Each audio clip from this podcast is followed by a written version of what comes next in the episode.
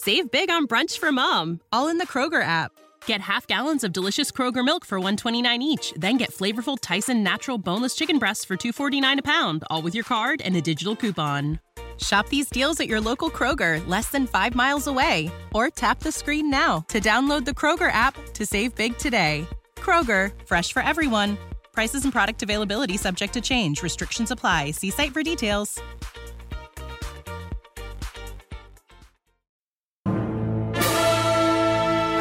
Christopher Moons Lightbringer presents The Mythical Astronomy of Ice and Fire.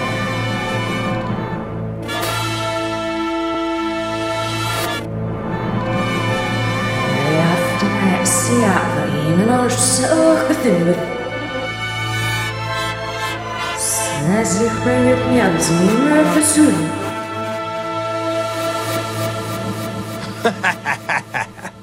yeah, that was fun.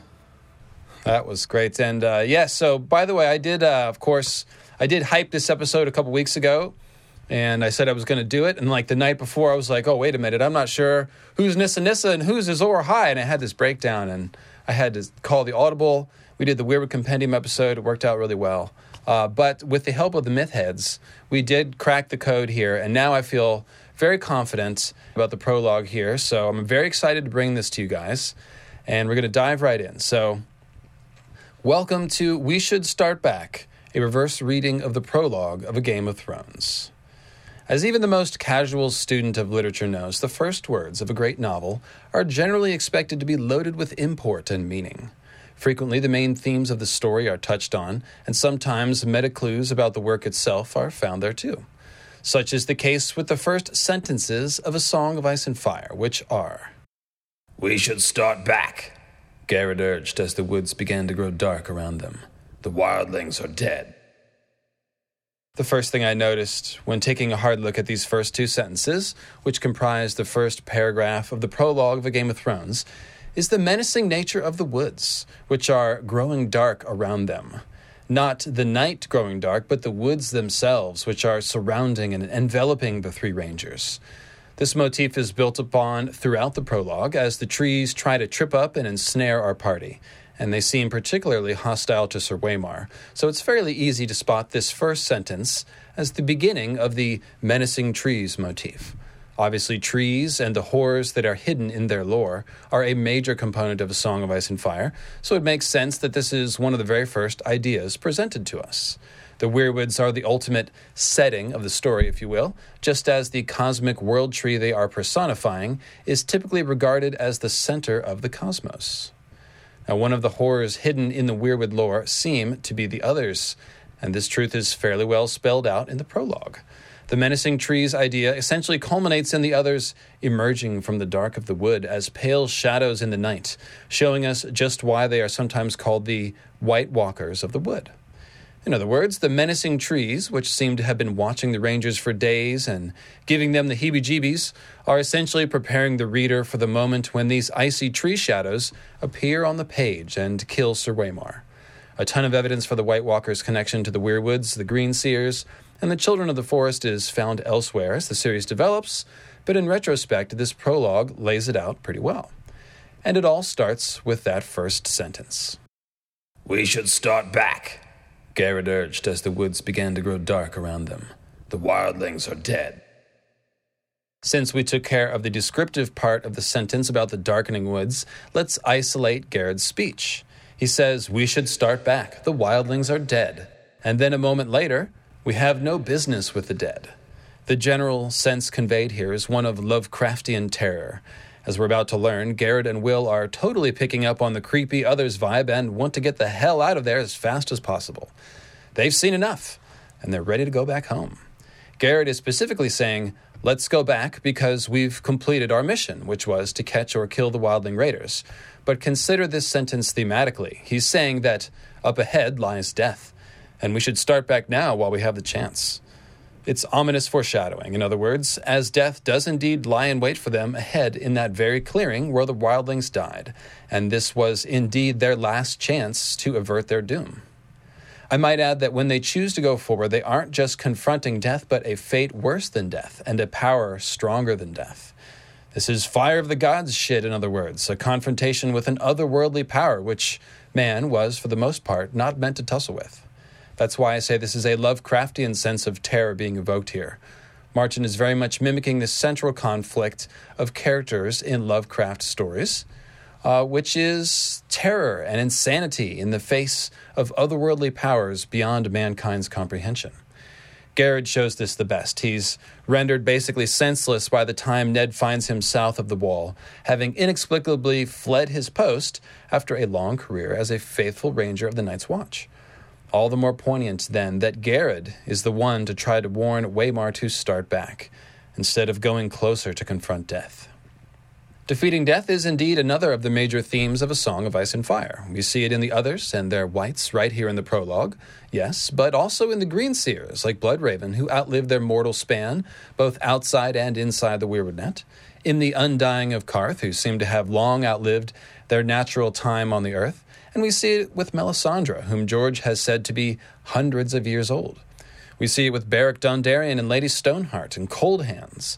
And we'll see it again soon with Jon, and perhaps others. No pun intended. Okay, well, maybe a little pun intended. But the point is clear. Defeating death is a big part of the story, and it's even baked into one of the prophecies of Azor Ahai Reborn, who is foretold to resurrect those who die fighting in his cause. So taking all that into account, read this bit again.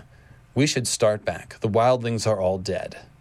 It puts me in mind of resurrection, because when you say, we should start back, you are sometimes saying you'd like to press the virtual undo button, that we should go back to the point where we went wrong, or maybe that we've gone too far and should turn around and retrace our steps the way we came.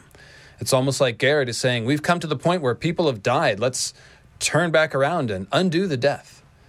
Perhaps I'm reading into things here, but those wildlings were surely wighted and raised from the dead, and of course Waymar will be wighted and raised from the dead at the end of the chapter. And the idea of someone seeing the dead and wanting to press the undo button is, indeed, a thing in A Song of Ice and Fire. Bran's throat was very dry. He swallowed. Winterfell. I was back in Winterfell. I saw my father. He's not dead. He's not. I saw him.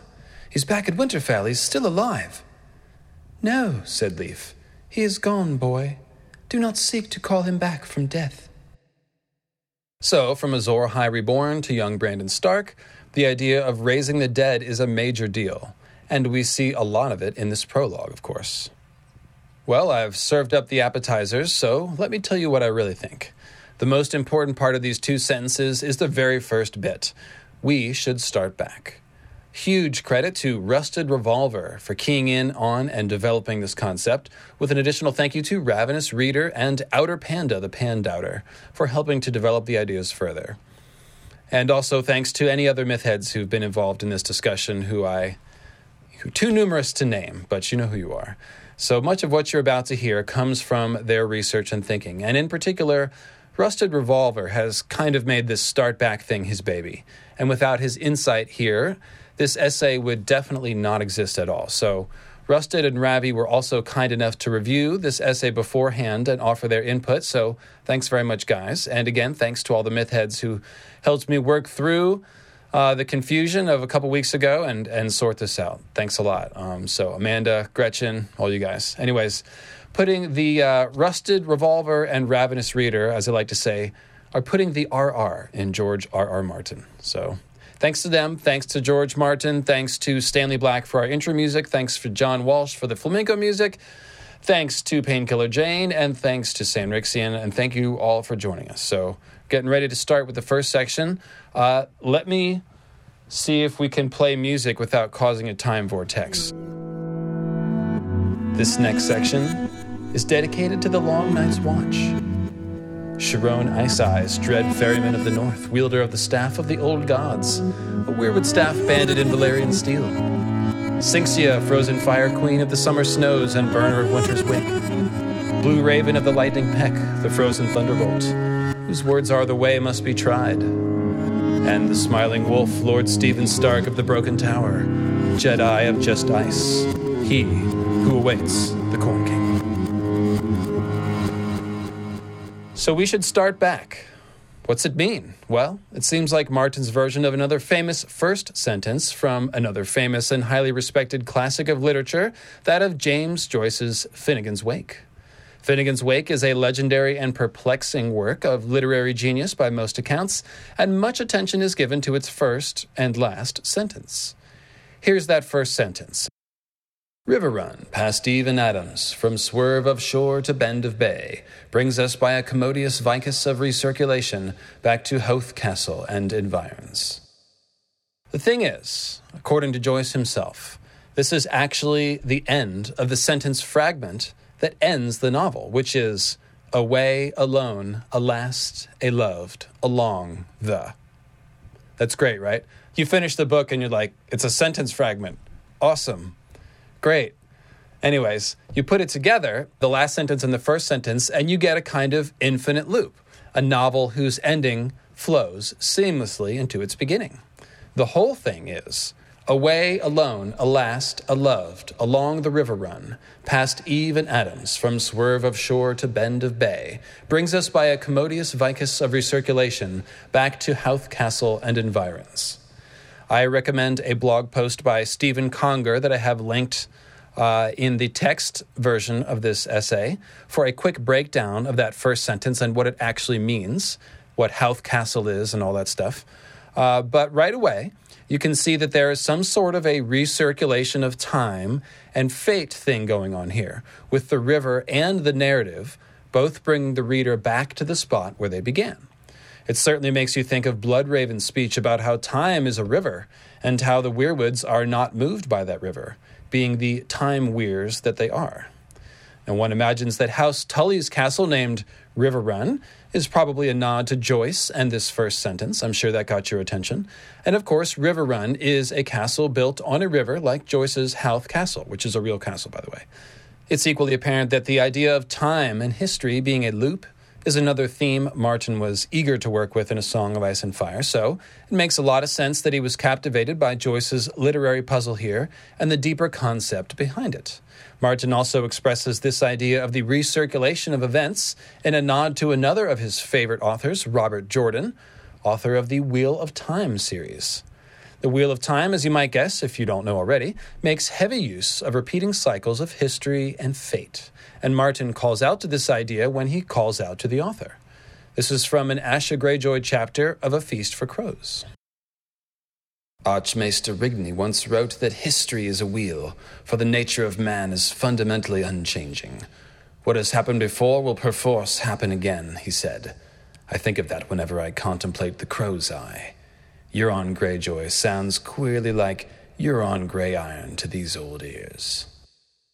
James Rigney is the real name of Robert Jordan, and so Martin cleverly used the name Rigney here while he's talking about history, time, being a wheel. Some of the main heroes and villains in the Wheel of Time series are actually fairly literal reincarnations of past characters, and in the end, they're primarily concerned with righting the wrongs of events done three thousand years in the past. Martin has borrowed many things from Jordan, who Martin admired and respected a great deal, and many of those things have to do with the Wheel of Time idea. For example, Martin's Azor Ahai Reborn is in some sense a less literal version of Robert Jordan's The Dragon Reborn, which is an identity one of the main protagonists wears, and the Dothraki Mother of Mountains is an obvious parallel to Dragonmount, which is a similarly shaped and similarly isolated mountain where this Dragon Reborn character both died in the ancient past and is reborn as a baby in the present. Martin has also imagined the deeper concept of cyclical time and historical events as a dragon-shaped Ouroboros, which he placed in the sigil of House Toland of Dorne. The next quote is from an Arion chapter of A Feast for Crows, and you may recognize it, you should, as it is the very first quote in my very first essay. Astronomy explains the legends of ice and fire. This is Ariane speaking to Ares Oakhart of her fear that her brother desires to steal her birthright as ruler of Dorne. Have you ever seen the arms of House Toland of Ghost Hill? He had to think for a moment. A dragon eating its own tail? The dragon is time. It has no beginning and no ending, so all things come round again. Anders Ironwood is Kristen Cole reborn. He whispers in my brother's ear that he should rule after my father, that it is not right for men to kneel to a woman. that Arianne especially is unfit to rule, being the willful wanton that she is. This is almost Martin allowing us to see behind the curtain here. It's as if Arianne is showing us how to analyze A Song of Ice and Fire. Consider the characters in the main story as parallels of those from history and legend, she's telling us, because all things come round again. It's a major clue from Martin to us readers, and it certainly helped me make sense of what I had found when I discovered Daenerys acting out the Carthene dragons come from the Second Moon legend, even while she fulfills the prophecy of Azor Ahai's rebirth by waking the dragons from stone under a bleeding star. In other words, I found this major clear-cut parallel between this pivotal scene at the climax of the first book and a legend that Daenerys had heard earlier in the book, which is also the fulfillment of ancient prophecy. And then I read the quote about House Toland's time dragon eating its own tail, and it all clicked. Martin is indeed creating stories that eat their own tail. He's weaving parallels between the major events of the ancient past and the current plot, and he's using symbolism and archetypes and metaphorical drama plays in order to do it. This understanding is the backbone of all mythical astronomy research. There you go. It's important to note. One of the most obvious such parallels is probably this very prologue of A Game of Thrones. We don't know it when we first read it, because we haven't heard the story of the last hero yet, but Sir Waymar's fight against the others does, of course, turn out to have clear echoes of the legend of the last hero. It's not a perfect match, but at this point, after reading and rereading the series a few times, as most of us have, we can certainly recognize the idea of a man of the Night's Watch searching deep into the cold dead lands and bravely confronting the others alone, only to have his sword break from the cold of their magic. This parallel is deepened by the fact that Sir Waymar Royce has many parallels to Jon Snow, the most likely candidate for a recasting of the last hero's cold journey into the dead lands to face the others. Here I will point you to Joe Magician's video on Waymar Royce for further information. And of course, don't forget the great follow-up live stream that he did with myself and Bookshelf Stud. Those are on the Joe Magician YouTube channel. And when I'm sure you guys are all subscribed, but if you're not, the mods will drop the link in the chat, and I'll have it in the uh, description of the video afterwards. Point being, uh, Waymar's description matches Jon's almost perfectly, and that seems to be clearly intentional. Now, Bran does have parallels to the last hero as well, as we've discussed, but consider the simple fact that Waymar is a Jon parallel, and that Jon is set up to be a new last hero. It highlights Waymar's last hero-ness, if you will, in this prologue scene all the more. So, we should start back. It's a meta-commentary on how we should treat A Song of Ice and Fire. We should start back on the reread as soon as we finish, just like the reader of Finnegans Wake. We should start back, and when we do, we should remember that time is a circle, and we should look for repeating events. The Inverted Ballad of the Last Hero. This next section is dedicated to our Guardians of the Galaxy, Sir Imriel Jourdain of the Tor, Spinner of the Great Wheel, and Guardian of the Sword of the Morning. Sir Harriston of House Casterly, the Noontide Sun, whose words are deeper than ever did plummet sound, a Guardian of the Shadow Cat. Memosime, the poem on two feet, Mother of Muses, Rider of the Dragon Saga, and Guardian of the Swan. And Baal the Bard, the Persephoenix, wielder of the Valyrian Steel Sword, Creep Eater, and Guardian of the Ice Dragon, whose words are from Sorrow, Wisdom. In addition to looking for repeated events as we start back on our rereads of A Song of Ice and Fire, we've learned to look for what are called inverted parallels, a thing, place, person, or event that matches another, only flipped around or inverted in some way. The Others and the Black Brothers are a great example of inverted parallels, which is spelled out in this chapter, by the way. The Others are twice called Watchers, while the Night's Watch are the Watchers on the Wall. Both are brotherhoods of dudes who either cannot or should not have children. Both are shadows, but the Others are called Pale Shadows and White Shadows, while the Brothers are called Black Shadows. The Others use magical ice weapons, while the Night's Watch ideally uses dragonglass, a magical fire weapon, and so on. In fact, ice and fire are the biggest inverted parallels in the story, as we've discussed extensively in the Moons of Ice and Fire series and elsewhere. Jojen's famous quote encapsulates this perfectly. If ice can burn, then love and hate can mate. George is setting up Ice and Fire as a yin and yang, but he's also pointing out that there's a bit of yin and yang, and vice versa. Ice can burn, yes, and fire can be frozen, a la Frozen Fire, which is, of course, the name for dragonglass. We don't need to get lost in that discussion, but the point is that this sort of up and down, forwards and backwards symmetry is found all throughout A Song of Ice and Fire at scales both large and small. And when I say forwards and backwards symmetry, I'm actually referring to a deeper truth here. I think by now we all understand that the main events of the long night drama involving Azor Ahai, Nissa Nissa, the last hero, and whoever and whatever else will be echoed in some fashion at the conclusion of A Song of Ice and Fire. And it seems very possible that our heroes will be looking to somehow reconcile the sins of the past with their actions in the present. In other words, it would make sense if we see inverted echoes of the past. That might actually make more sense than repeating the sins of the past, right? It might make more sense to see the events of the past somehow reversed, so that it ends up more like an image in a mirror, identical but flipped around in terms of left to right, or forwards and backwards. We might see uh, perhaps the roles of ice and fire flipped around, or maybe we could see a female Azor Ahai, like Daenerys, reforge a magic sword with the sacrifice of a male Nissa Nissa, like Drogo, and... oh wait, we already saw that. Hat tip to Ravenous Reader for this find. There is indeed a gender-flipped thing going on at the alchemical wedding. Even as Danny is Nissa Nissa, symbolically dying to birth Lightbringer and wandering too close to the fire of her solar king, Khal Drogo, she is also forging Lightbringer, the dragons, in the chest cavity of her dead Khal Drogo, uh, from which the dragons hatch. Danny also inserts the phallic symbol of the burning torch, Jabby Jabby, into the pyre in order to light it, which is another sign of her playing the Azor Ahai role. This gender-flipped layer is more subtle, but it is there. I argued with Ravenous Reader for a little while about it, but uh, I had to give in in defeat. It is there, in fact, and it's uh, I'd not be shocked to see it happen again at the end either, with Jon perhaps playing the Nissa Nissa role and giving up his last breath to help Daenerys finish whatever Azor Ahai Reborn business needs finishing. Anything is possible, but think about it. Whatever the last hero did, it may have ended the long night and beaten back the others for the moment, well, okay, for eight thousand years, which isn't bad, but it didn't permanently solve the problem. It's very possible that simply repeating the actions of the past, uh, repeating the actions of the last hero or Azor Ahai or whomever isn't going to cut it.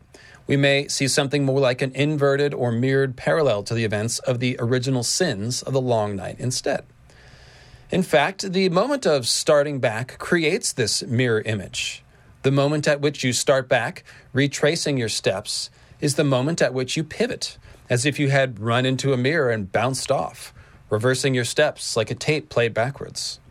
As Rusted Revolver and others have found, that start-back moment turns out to be a recurring device that Martin uses in the plot arcs of his character to pinpoint the moment they begin their redemption arc and start atoning for the sins of their past.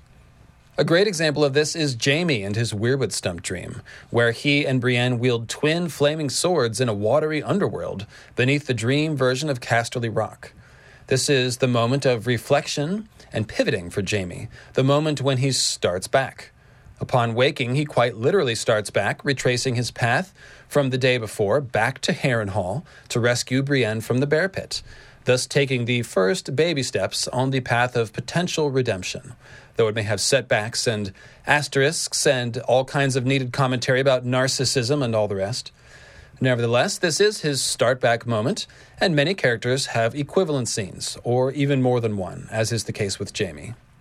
You can see how useful this kind of literary device might be to an author so obviously interested in conflicted characters with redemption arcs. Even the doomed characters often have a start-back opportunity that Martin sort of plants a flag on, only to have the main character dash by, heedless. If you're thinking of Quentin Martell and the people who advise him to turn back, well, you're on the right track. And here's the point. The book begins with one such moment, with Garrod advising Waymar to start back and to go no further. But heedless, Waymar plows on to his doom. But the fact that the series opens on one of these moments is something that we're meant to notice. And by the way, this is the specific aspect of the um, start back thing that Rusted Revolver has really keyed in on. He's found a lot of chapters and characters where they have this moment of pivoting and starting back, and it's it's freaking all over the place. I really hope, Rusted, I hope you get around to, to writing a true essay about this, man. There's so much to it. But uh, anyways, I just, not enough hat tips to Rusted Revolver for this. This is, like, this essay would not exist without him, so... He is brilliant, that is for sure. And also Raven Salix, big, big help too on this. So in any case, um, I don't want to hog the spotlight by any means. I'm standing on the shoulders of giants here for sure. All right, so with that mirroring concept in mind, in regards to the We Should Start Back line, which begins A Game of Thrones, let's think in totality about the Ballad of Sir Waymar that is told in that prologue. As I mentioned, it seems to have some of the main elements of the first part of the last hero story. We have a Night's Watchman who is a stand-in for a Stark facing the others alone, with his sword breaking and his companions nowhere to be seen. But the last hero story doesn't stop there. We know he gets help of some kind from the Children of the Forest and reemerges again, leading the Night's Watch with his blade of dragonsteel, which the others supposedly could not stand against. Waymar, however, does no such thing. His sword breaks, and then he dies, and he gets cold-whited and joins the army of the dead. Now, of course, you all know about my Green Zombies theory, which stipulates that the last hero and his twelve companions did all die, but then were resurrected to become zombie Night's Watchmen like Coldhands, or like Jon's about to become. So perhaps Waymar's resurrection, especially with his Odin-like one-eye status, it might be a clue about a resurrected last hero. It's a fairly well-hidden clue, though, as Undead Waymar is playing for Team Others, and won't be fighting against them anytime soon. He doesn't get a new sword, and he won't be leading the watch or ending any long nights.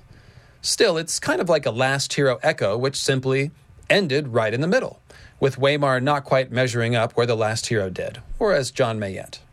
In fact, the moment of Waymar's enslavement by the blue star-eye magic of the others, the moment where he seems to diverge from the last hero story, represents the start-back moment of the last hero story, the pivot point at which his story begins to go backwards and mirror itself. Consider, the last hero journeys into the Cold Lands, searching for the Children of the Forest, but then the others chase him, and his friends die, and his sword breaks. Then everything reverses itself. He gets a new sword somehow, either replacing or reforging his broken sword. He gains new companions, as we're told of him leading the Night's Watch into battle with his new dragonsteel sword. And instead of running from the others, he's now chasing them, like the shadow chaser that he is. If those new companions were indeed his original twelve, raised from the dead, as I've proposed, then it's really and truly a reversal of the first part of the story, with his friends and the last hero himself coming back to life. So just to put this in even simpler terms, sets out into the cold dead lands, chased by the others. Friends die. Sword breaks. Death. Then there's the midpoint with the mysterious Children of the Forest help.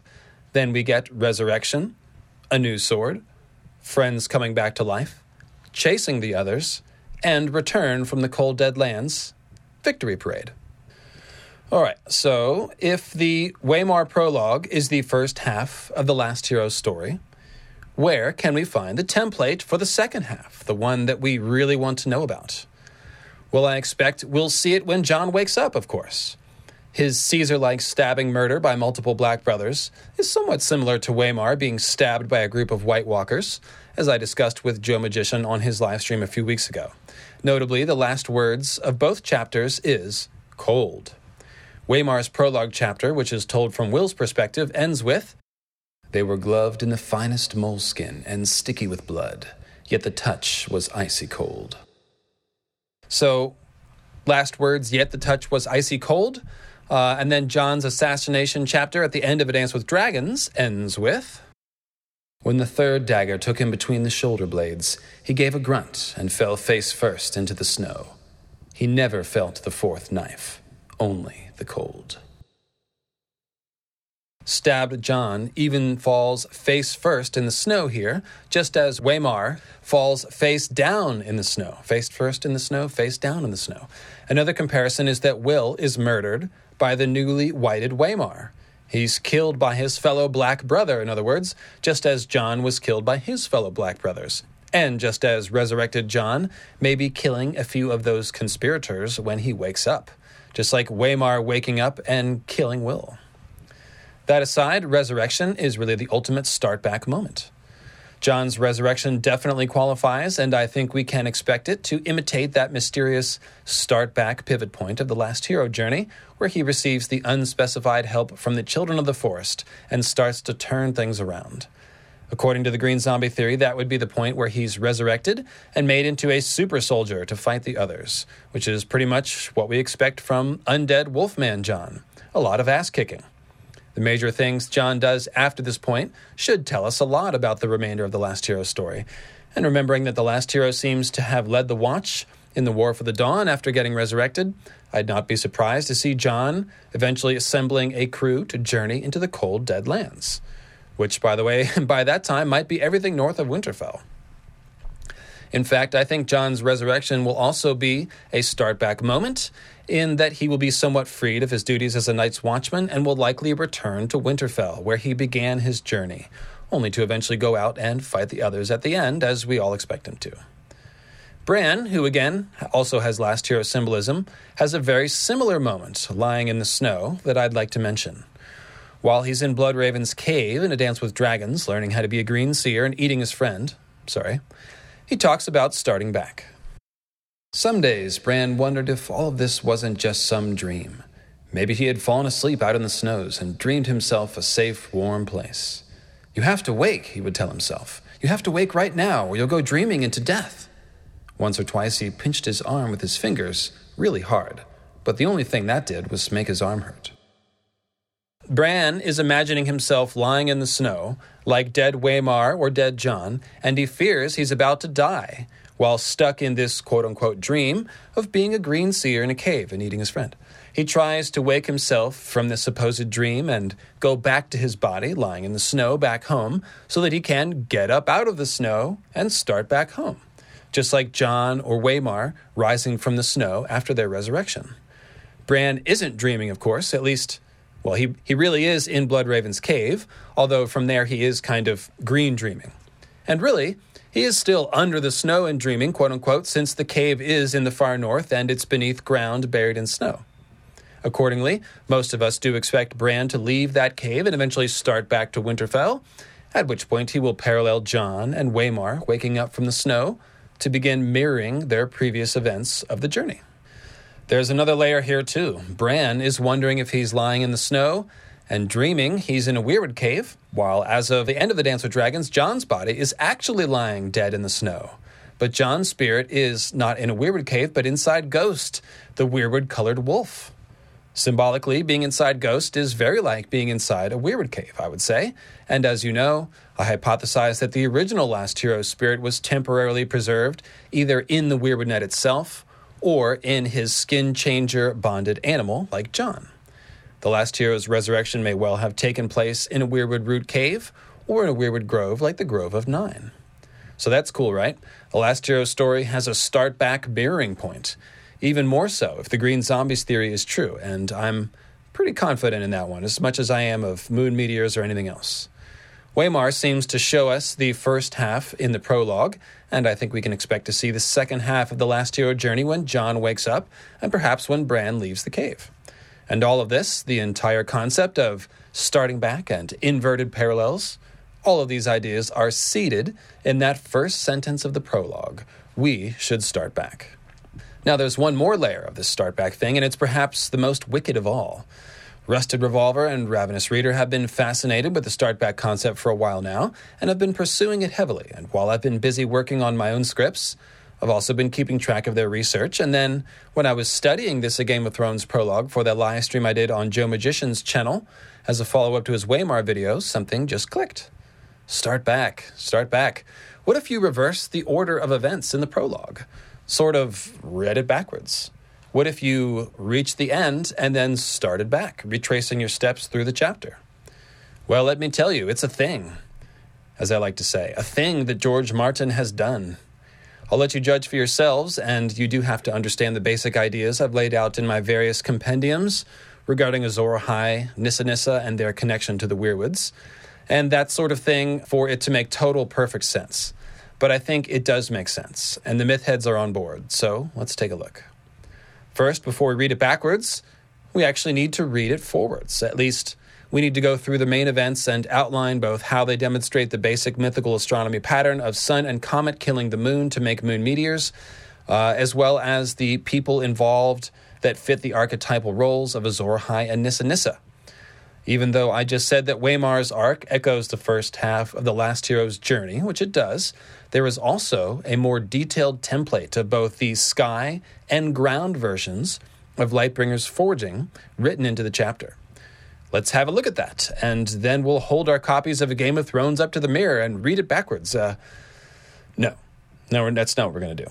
Uh, no, just, just hold on and I'll take care of it. This next section is dedicated to Daphne Eversweet, Queen Bee of the Red Poppy Fields, Guardian of the Crone's Lantern, and Keeper of the Black Rabbit with big, pointy, nasty teeth who can leap about. Monami of the Jade Sea, the Meridedians, Keeper of the Winter Roses, and Guardian of the Celestial Ghost. Han Neversolo, the Scorpion Mind, Cyber Pincher of the Weirwood Net, and Guardian of the Celestial Stallion and Horned Lord. And Hypner, Guardian of the King's Crown and the Cradle. And Mallory Sand, Storm Witch, the Hand of the Dragon, Rider of Zulfric, the Black Beast, and Guardian of the Celestial Galley, a k a the Weirwood Submarine. Look, you're right here. Okay, let's start forwards. So I'm calling this section the forwards reading, but what it really is, is the mythical astronomy layer, and we just aren't reading it backwards yet. The astronomy layer is hidden underneath the action in the fight scene, and it's a bit tricky because the original Azor Ahai and Nissa Nissa forging of Lightbringer and its corresponding celestial events are fiery affairs through and through, while this entire prologue takes place in the frozen north. There's also no women anywhere to be seen, so someone with a penis is going to have to play the Nissa Nissa role, I'm afraid. It'll be like Monty Python episode, though. It'll be great. Dennis, there's some lovely filth down here. Oh, howdy do.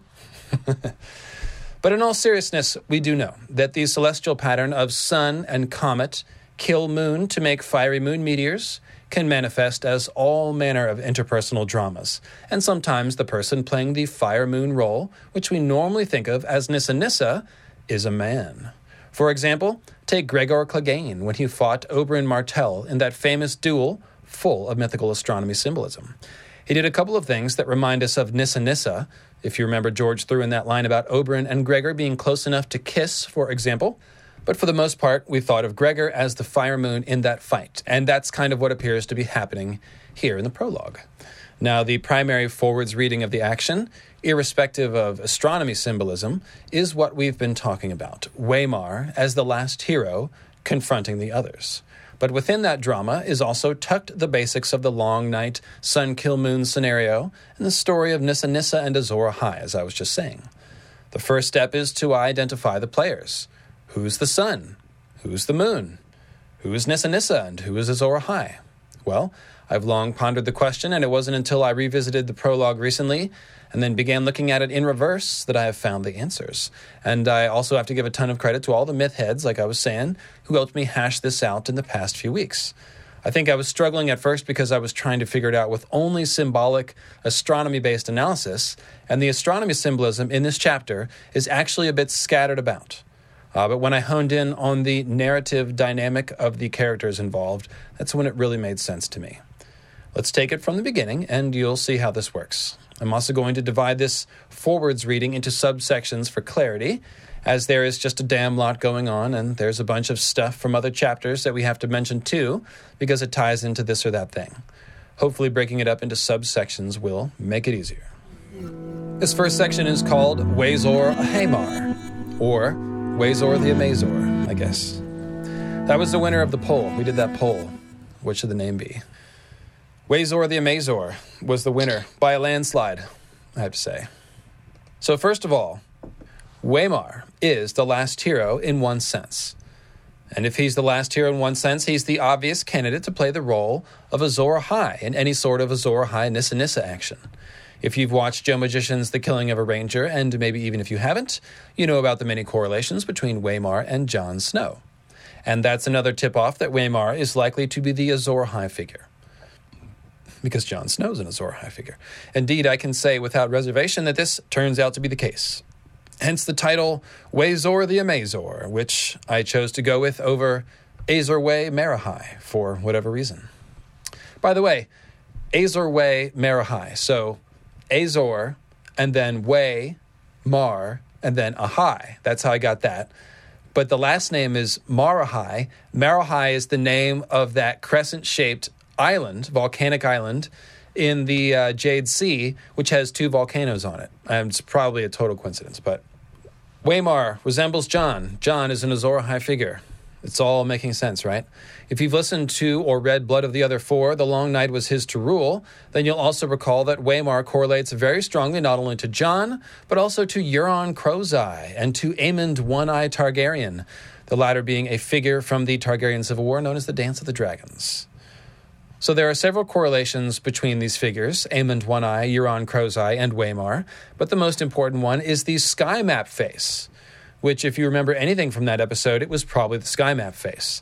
In brief, Waymar, Euron, and Aemond One-Eye all have a face which symbolizes the sky, and a pair of eyes which seem to symbolize the moons of ice and fire. Waymar and Euron, in particular, are an exact match. Waymar's bloody and blinded eye and Euron's blood eye that he keeps under a patch would represent the slain fire moon, the one which gave up its waves of night and blood, waves of night and moon blood when it died. Waymar and Euron both pair this blood eye with a blue eye. Euron's blue eye is called his smiling eye, while Waymar's is animated with cold blue starfire. And of course, this eye would represent the ice moon. We'll get into that in more detail in a bit, but my main point in mentioning it now is that Euron and Aemond One-Eye, and to a lesser extent Jon, all manifest symbolism which we would describe as evil Azor Ahai or Bloodstone Emperor or Night's King symbolism. Setting aside the specific question of whether Azor Ahai himself became Night's King or whether it might have been his son or brother or something like that, we have seen enough evidence to be confident of a direct link between Azor Ahai, Wielder of Lightbringer, and Slayer of Nissa Nissa, and Night's King, with the important qualification that our mythical astronomy conception of Night's King is slightly counter to the official legend, and that the symbolic evidence seems to indicate Night's King as having lived during the long night and not after. All of which is to say that Waymar's symbolism correlates very strongly to characters who manifest a range of Azor Ahai, Bloodstone Emperor, and Night's King symbolism, and therefore it makes sense to look at Waymar as the Azor Ahai figure in this prologue drama play. Call him the Runestone Emperor, if you wish, because the Royces are from Runestone. When we take a look at the surface-level narrative of the conversation between the three rangers as the chapter opens, Waysor the Amazor starts making a lot more sense. Garrod and eventually Will are arguing for starting back to Castle Black, while Waymar wants to push on.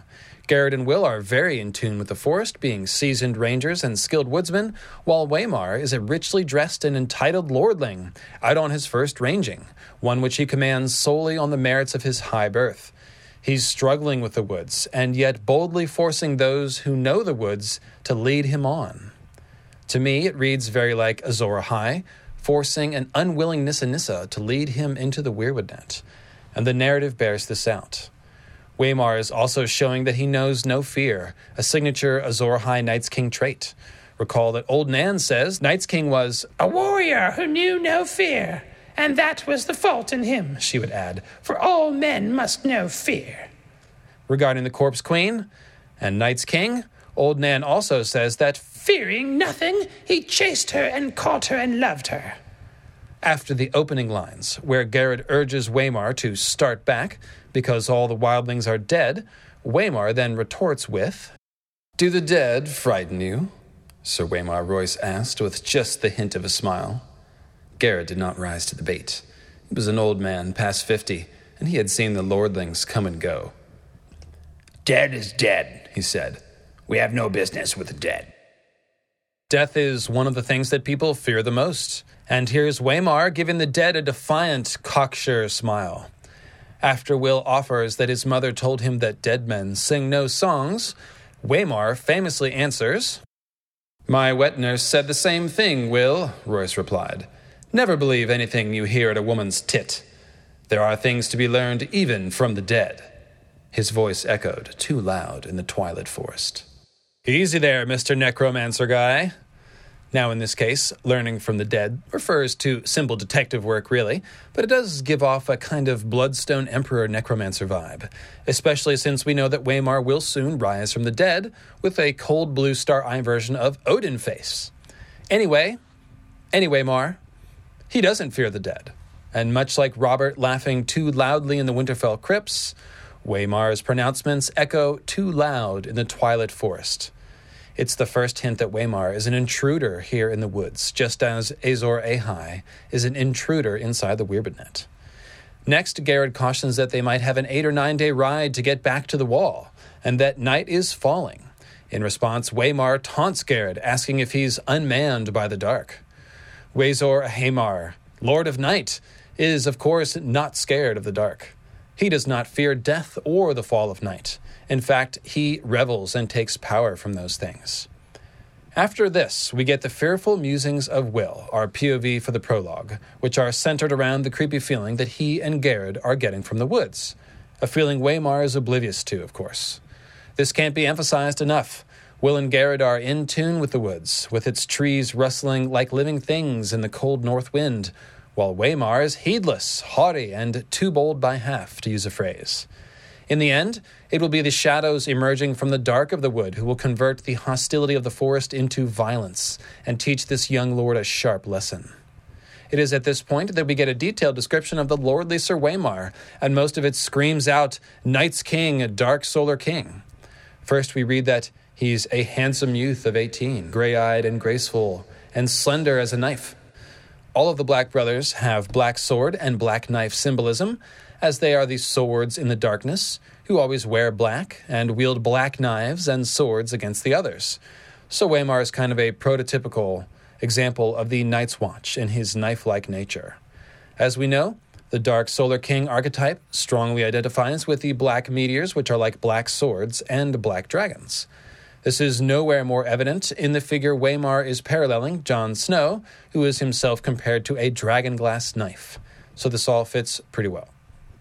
It says that, mounted on his destrier, the knight towered above Will and Garrod on their smaller garrons, which creates the image of Waymar as a black tower, or shadow tower. That's a recognizable motif that we've seen many times, which alludes to the towering columns of dark smoke that would have snaked upward into the sky from the meteor impacts. Think of Harrenhal's Kingspire Tower. It's kind of the perfect distillation of the black tower symbol of smoke. The black tower of smoke symbol, rather. Especially since it was burned and melted by the incomparable fires of Balerion the Black Dread, so much so that it now appears lopsided beneath the weight of the slagged stone that made it look like some giant half-melted black candle. Say, wait a minute, a tower that is a pyre and a black candle? That sounds like a unification of glass candles and smoky pyres. And that makes sense because you can see visions both in the flames, as Melisandre does, or through the use of a lit glass candle, as Marwen the Mage does. Comparing the black tower to a black candle, and thus to a dragonglass knife, also shows you that towers and swords can often be interchangeable as symbols, something we see with the white sword tower of the Kingsguard, or the Palestone sword tower at Starfall. Take note of the fact that Waymar was compared to a knife and then a tower in rapid succession, further emphasizing the knife-tower interchangeability. Uh, next up is the famous description of his sable cloak, and by the way, this is my sable tracksuit. And that is essentially the same waves of darkness and night symbolism. His cloak was his crowning glory, sable, thick and black and soft as sin. Bet he killed them all himself, he did. Garrod told the barracks over wine. Twisted their little heads off, our mighty warrior. They had all shared the laugh. By the way, I gotta, I gotta say, uh, rest in peace to Roy Dotrice. I love his Garrod voice. He was like, twisted their little heads off, our mighty warrior. It's like, it's the greatest, like, grunty old man Roy Dotrice voice, so. Rest in peace, Dotrice. I love Roy. I even love his very awkward Sansa voice. Anyways, if the smoke columns that rise from the impact locations can be symbolized as black towers, the smoke and darkness that spreads out from the exploding moon itself is most often represented by the black crown symbol. And here I guess I will go ahead put on the black crown for symbolism. The black crown is a deliberate inversion of the golden crown of solar kings, and it, it is the waves of darkness from the moon which actually turn the real, actual sun dark during the long night. The sable cloak unites those ideas, being Waymar's crowning glory. It's both a black crown and a billowing cloak of darkness. It's soft as sin, because of course the acts which cause the long night darkness are the original sin of A Song of Ice and Fire. These ideas are built on a couple of pages later, when Waymar reaches the clearing and finds it empty. He stood there beside the sentinel, long sword in hand, his cloak billowing behind him as the wind came up, outlined nobly against the stars for all to see. Waymar's sable cloak of darkness is blotting out the stars, oh my, billowing out from him like a tower of smoke. We can essentially think of this cloak of darkness as the skin of the slain moon, because it comes off of the moon when it's destroyed. The cloak of darkness is the dust and smoke and debris of the moon itself, so the cloak is essentially made up of the moon's corpse, if you will. It's the solar king who then puts on this dark cloak, thereby transforming himself into the dark solar king and eventually night's king. Notice the exchange a moment ago in reference to the cloak, where Garrod joked about how Waymar must have twisted their little heads off himself. Sable is a word used for the species of marten from which sable cloaks are made, and a marten is like a weasel type of thing, in case you didn't know, with very dark brown and black fur. That's right, it's a small furry mammal bearing our author's name. Laugh it up if you will. But the point is, the idea of a cloak being a stolen skin is emphasized here with their discussion, and this is a classic depiction of the actual mechanics which cause the darkness of the long night, the sun putting on the dark cloak of the burnt and broken moon. Now here comes the trippy part. That's right, it's not trippy yet. Now it's going to get trippy. So pay close attention. Because the moon correlates to Nissa Nissa, the cloak of darkness that comes from the moon can also be seen as the skin of Nissa Nissa. What do I mean by that? Well, Nissa Nissa becomes the Weirwood after she dies, right? And then the Green Seer wears that skin by skin-changing the tree, as Green Seers do. And even though the trees are white, the Green Seer sits in darkness and wears it like a cloak. Recall Bloodraven's words to Bran. Darkness will be your cloak, your shield, your mother's milk. Darkness will make you strong. I mean, that's pretty straightforward, right? Now, I'm not saying that Bran is the Night's King, although Night's King was surely a Green Seer. What I'm saying is that in every sense, the symbol of the dark cloak comes from things that symbolize Nissa Nissa, namely from the moon and the weirwood trees. The moon's dark cloak covers the sun and the world, and the Green Seer wears the tree as a cloak of darkness when they enter the weirwood net. Azor Ahai broke the moon, unleashing the great darkness, and this act seems to be connected to his attempt to gain access to the Weirwood Net and wear its cloak of darkness. That's what Waymar is showing us here too. He's going to do some symbolic Nissa Nissa killing in a moment. He's got his sable skin cloak, which blots out the stars, and he's on a fast track to acquiring some Fire of the Gods Greenseer symbolism.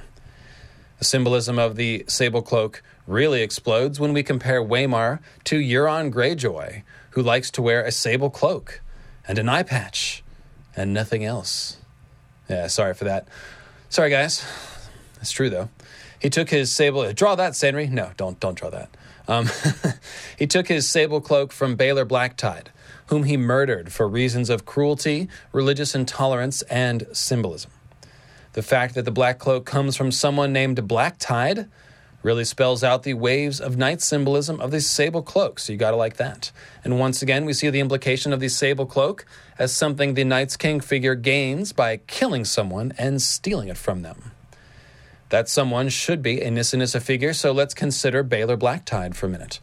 The Blacktide sigil is a pattern of green and black, a depiction of a black tide on a green sea, presumably. Symbolically, it's a blend of the waves of night symbol and the green sea symbol, which makes perfect sense for a Nissa Nissa figure. Baelor himself is a godly man who is named for an extremely godly man, Baelor the Blessed, and it is in part for his worship of the Seven that Euron singles him out for murder. Nightflyer was seized, Lord Blacktide delivered to the king in chains. Euron's mutes and mongrels had cut him into seven parts to feed the seven Greenland gods he worshipped.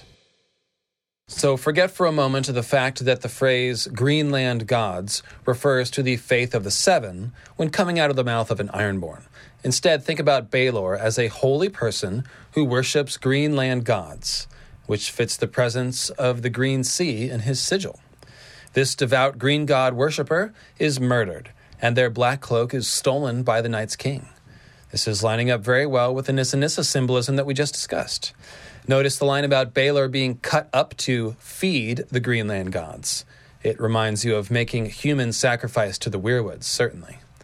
There's another Nissa Nissa trapped in the Weirwood net clue here in the name of Baelor Blacktide's ship, Nightflyer, one which you may know if you've watched Joe Magician's amazing video about Whisper Jewels.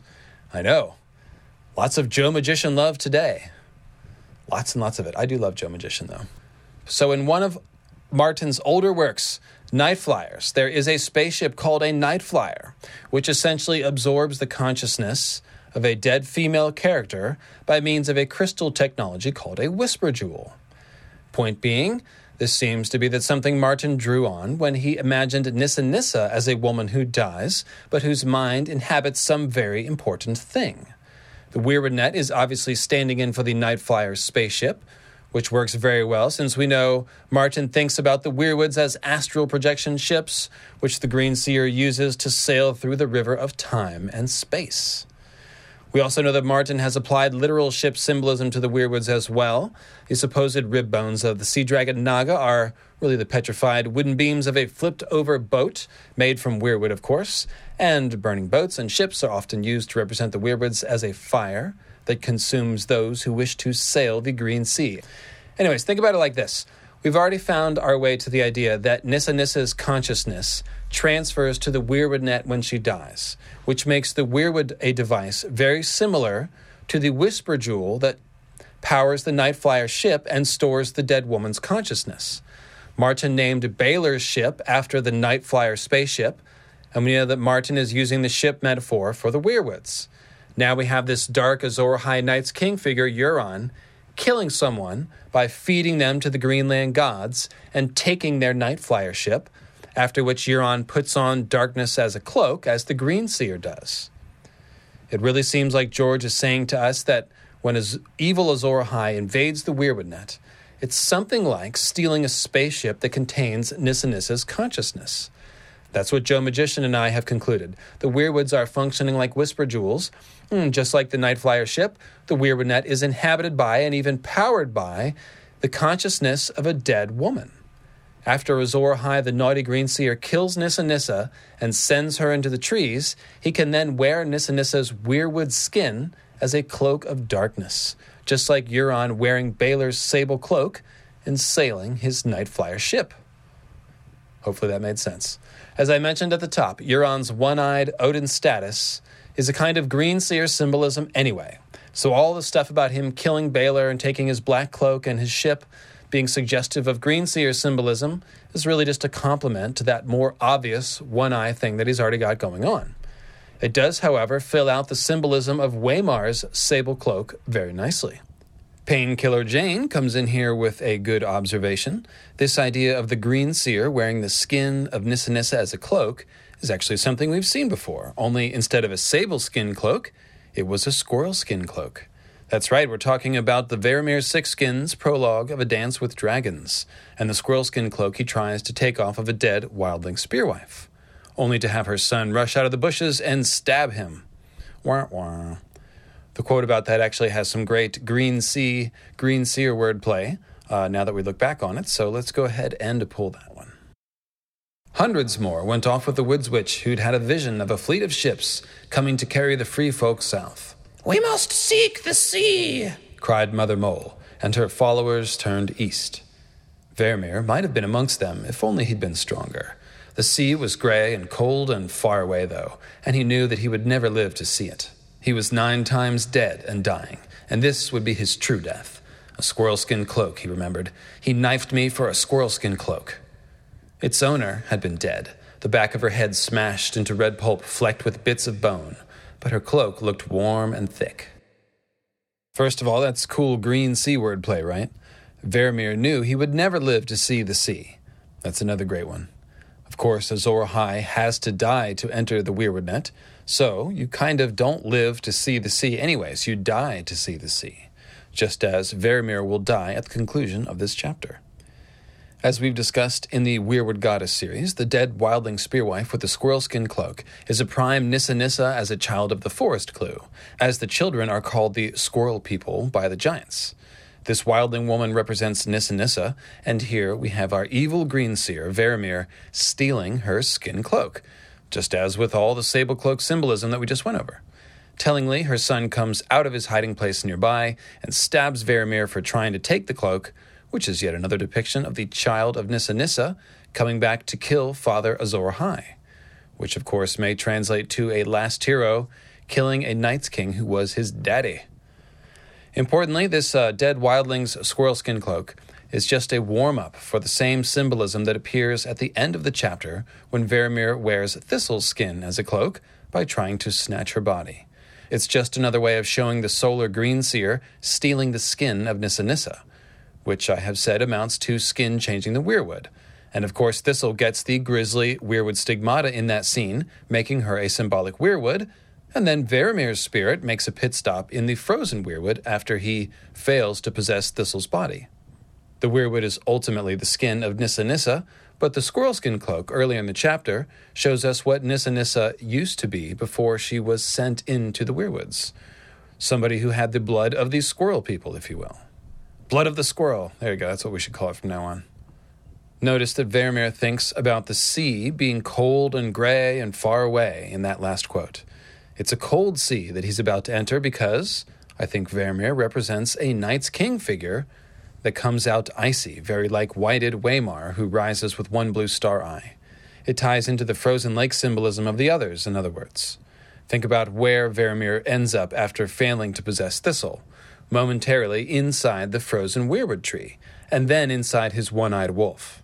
The one-eyed wolf is very much a parallel to one-eyed Waymar, and the frozen Weirwood is another representation of the cold sea or cold lake symbolism. Now check out the quote about the Weirwood. When Varamyr pushed at it, the snow crumbled and gave way, still soft and wet. Outside, the night was white as death.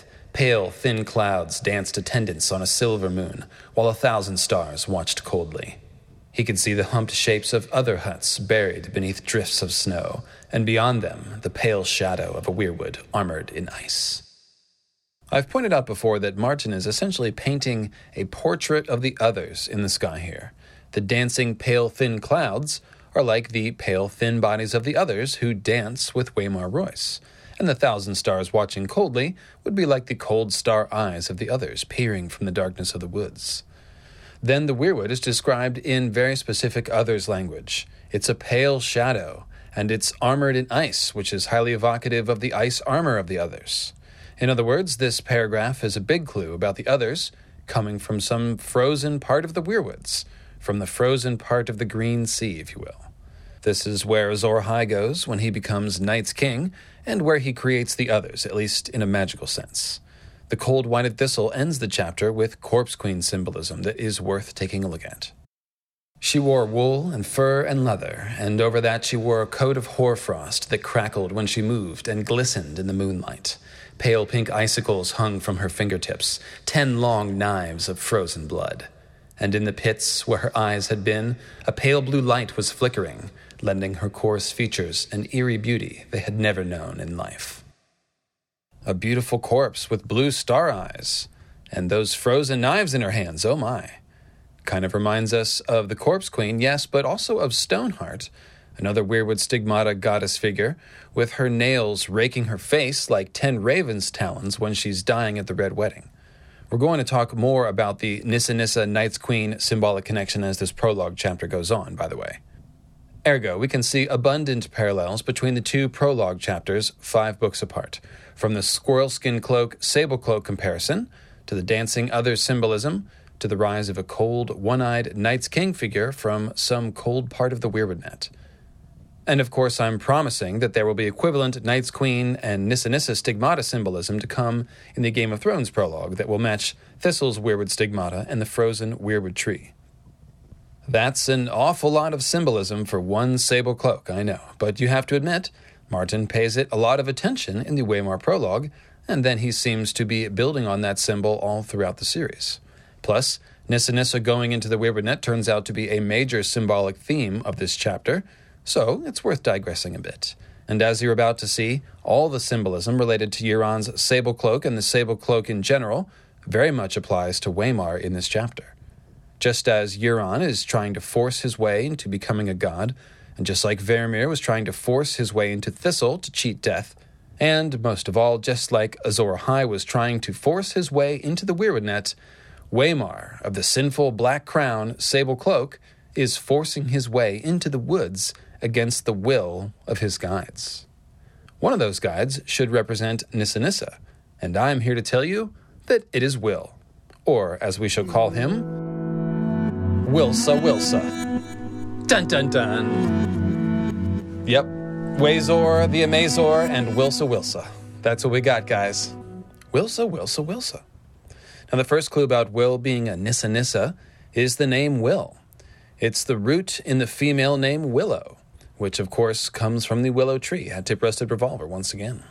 The main thing that Will does in this chapter is climb the tree and come back down, and everything he does in relation to the tree represents Nissa Nissa going into, and coming out of, the Weirwood Net.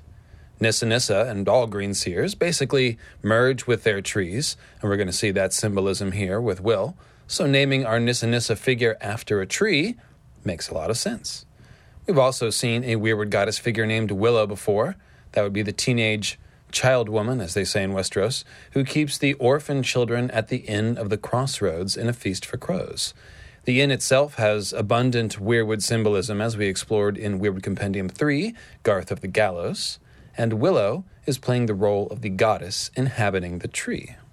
And all of that is the symbolism that George is building upon by using the name Will. Now, after that detailed description of Sir Waymar and his glorious sable cloak that we just talked about for like ten minutes, we get some important symbolic info on the Weirwood goddess Wilsa Wilsa. Will had been a hunter before he joined the Night's Watch, well, a poacher in truth. Mallister Freeriders had caught him red-handed in the Mallister's own woods, skinning one of the Mallister's own bucks, and it had been a choice of putting on the black or losing a hand. No one could move through the woods as silent as Will, and it had not taken the Black Brothers long to discover his talent. So, this quote is great. Red-handed. Caught red-handed in the Mallister's own woods. So, although both Garrod and Will are veteran rangers, Will is singled out for his exceptional woodscraft. No one can move as silently through the woods as him. That's a good way of implying him as a native of the forest, a child of the forest figure, in other words, as we believe Nissa Nissa to be. Will was caught red-handed in the woods belonging to a high lord, Lord Mallister to be exact. Caught red-handed in the woods is an obvious euphemism for being caught in the weir of the weirwood trees with their red leaves like bloody hands. The possible penalty of Will having his hand chopped off further ties the red hand symbolism to Will and shows that he is becoming part of the weirwood tree, his hands red like those of the tree. Skinning a stag is somewhat ambiguous, though it seems to be a reference to skin-changing and horned lords. I would read it as Azor Ahai, the stag, being sacrificed so he can slip his skin and enter the Weirwood Tree, which is an avatar of Nissa Nissa. And finally, consider House Mallister with its silver eagle on purple sigil, their house words, above the rest, and their keep named Seaguard. I'm not positive, but this could be a reference to the eagle at the top of the Yggdrasil tree, above the rest. It's an eagle at the top, with the name Seaguard alluding to the idea of the weirwoods guarding the green sea, which exists inside the weirwood net. Also, Seaguard, Sea Garden, that one's for Rusted Revolver. Painkiller Jane has another late-breaking find here. Sam plays the role of the Ratatoskr squirrel, bearing messages between Lorne Dennis Mallister and Cowder Pike in A Storm of Swords. That's to get Jon elected, if you recall, with Lord Dennis Mallister playing the eagle at the top of the tree and Cowder Pike playing the Nidhogg serpent at the bottom in the roots. Think of the word pike as alluding to both fish and spears, and of course pike on the Iron Islands is where we find all the heavy sea dragon symbolism. So, it would seem that the Mallister Eagle is indeed inspired by the Yggdrasil Eagle. Thanks, Painkiller Jane. Uh, Will's poacher status has to be examined too, because Martin has elsewhere indicated that the way that lords claim ownership over the woods and then punish anyone who hunts without their leave is bogus and unfair, and it's basically bullshit. It's actually the lordly malisters in the Azor Ahai role here trying to steal the woods for themselves from the common people. And as it turns out, there seems to be intentional correlations drawn between Waymar and the malisters. Get ready. Another digression. Here we go. First of all, consider Lord Dennis Mallister, a veteran of the Night's Watch who commands the Shadow Tower. Wait a minute. Didn't fellow Night's Watchman and lordling Waymar tower over his companions in all his black steel and clothing just a minute ago? Oh, yes, he did. And consider the description of Lord Dennis from A Feast for Crows. The commander of the Shadow Tower had been born beneath the booming tower of Seaguard and looked every inch a Mallister. Sable trimmed his collar and accented the sleeves of his black velvet doublet. A silver eagle fastened its claws in the gathered folds of his cloak. His beard was white as snow, his hair was largely gone, and his face was deeply lined, it was true. Yet he still had grace in his movements and teeth in his mouth, and the years had dimmed neither his blue-gray eyes nor his courtesy. Sable collar, eh? Snowbeard, mm, you don't say. And what nice, bright, blue-gray eyes you have, my dear. In other words, and I've mentioned this before in the Blood of the Other series, Dennis Mallister appears to have some icy, otherish symbolism about him, just as resurrected Waymar does. And look, Sable! So when we read about Will being caught red-handed by the Lord of Seaguard in the Lord's own wood, I think we can indeed read that as Nissa Nissa being killed and turned into a red-handed tree, with the sable-cloaked, icy lord claiming dominion over the wood. Remember, the Night's Watch is a kind of symbolic death sentence, and the original Night's Watch, according to the Green Zombie Theory, were resurrected people, so Lord Mallister really is handing the red-handed Will a symbolic death sentence. To corroborate all of this, check out the narrative as Will and Waymar arrive at the empty clearing where the dead bodies of the wildlings are supposed to be. The great sentinel was right there at the top of the ridge where Will had known it would be, its lowest branches a bare foot off the ground.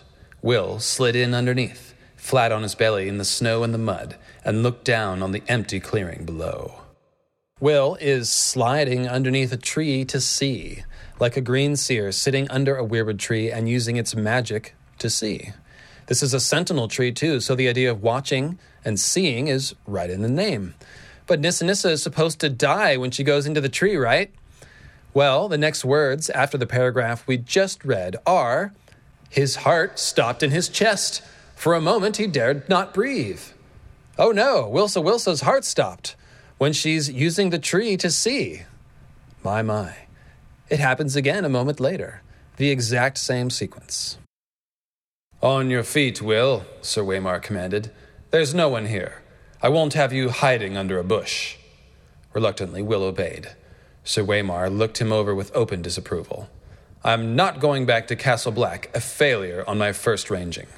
We will find these men." He glanced around. "Up the tree. Be quick about it. Look for a fire." Will turned away, wordless. There was no use to argue. The wind was moving. It cut right through him. He went to the tree, a vaulting gray-green sentinel, and began to climb. Soon his hands were sticky with sap, and he was lost among the needles. Not only a sentinel tree, but a vaulting gray-green sentinel. Language that suggests the heavenly vault of the sky. As Will is forced to climb it against his will, the wind cuts right through him. It's more Nissa Nissa stabbing language as the tree climbing happens, just like when Wilsa Wilsa's heart stopped as he crawled beneath the tree to see. That's a pretty sly one by Martin, right? Elsewhere, on three occasions, all at the wall, he just comes right out and describes the cold wind as being like a knife, which is implied here as it cuts right through Will. His hands become sticky with tree sap, which is the equivalent of tree blood, and in a moment, he gets it on the side of his face, too, which completes the tree sap stigmata.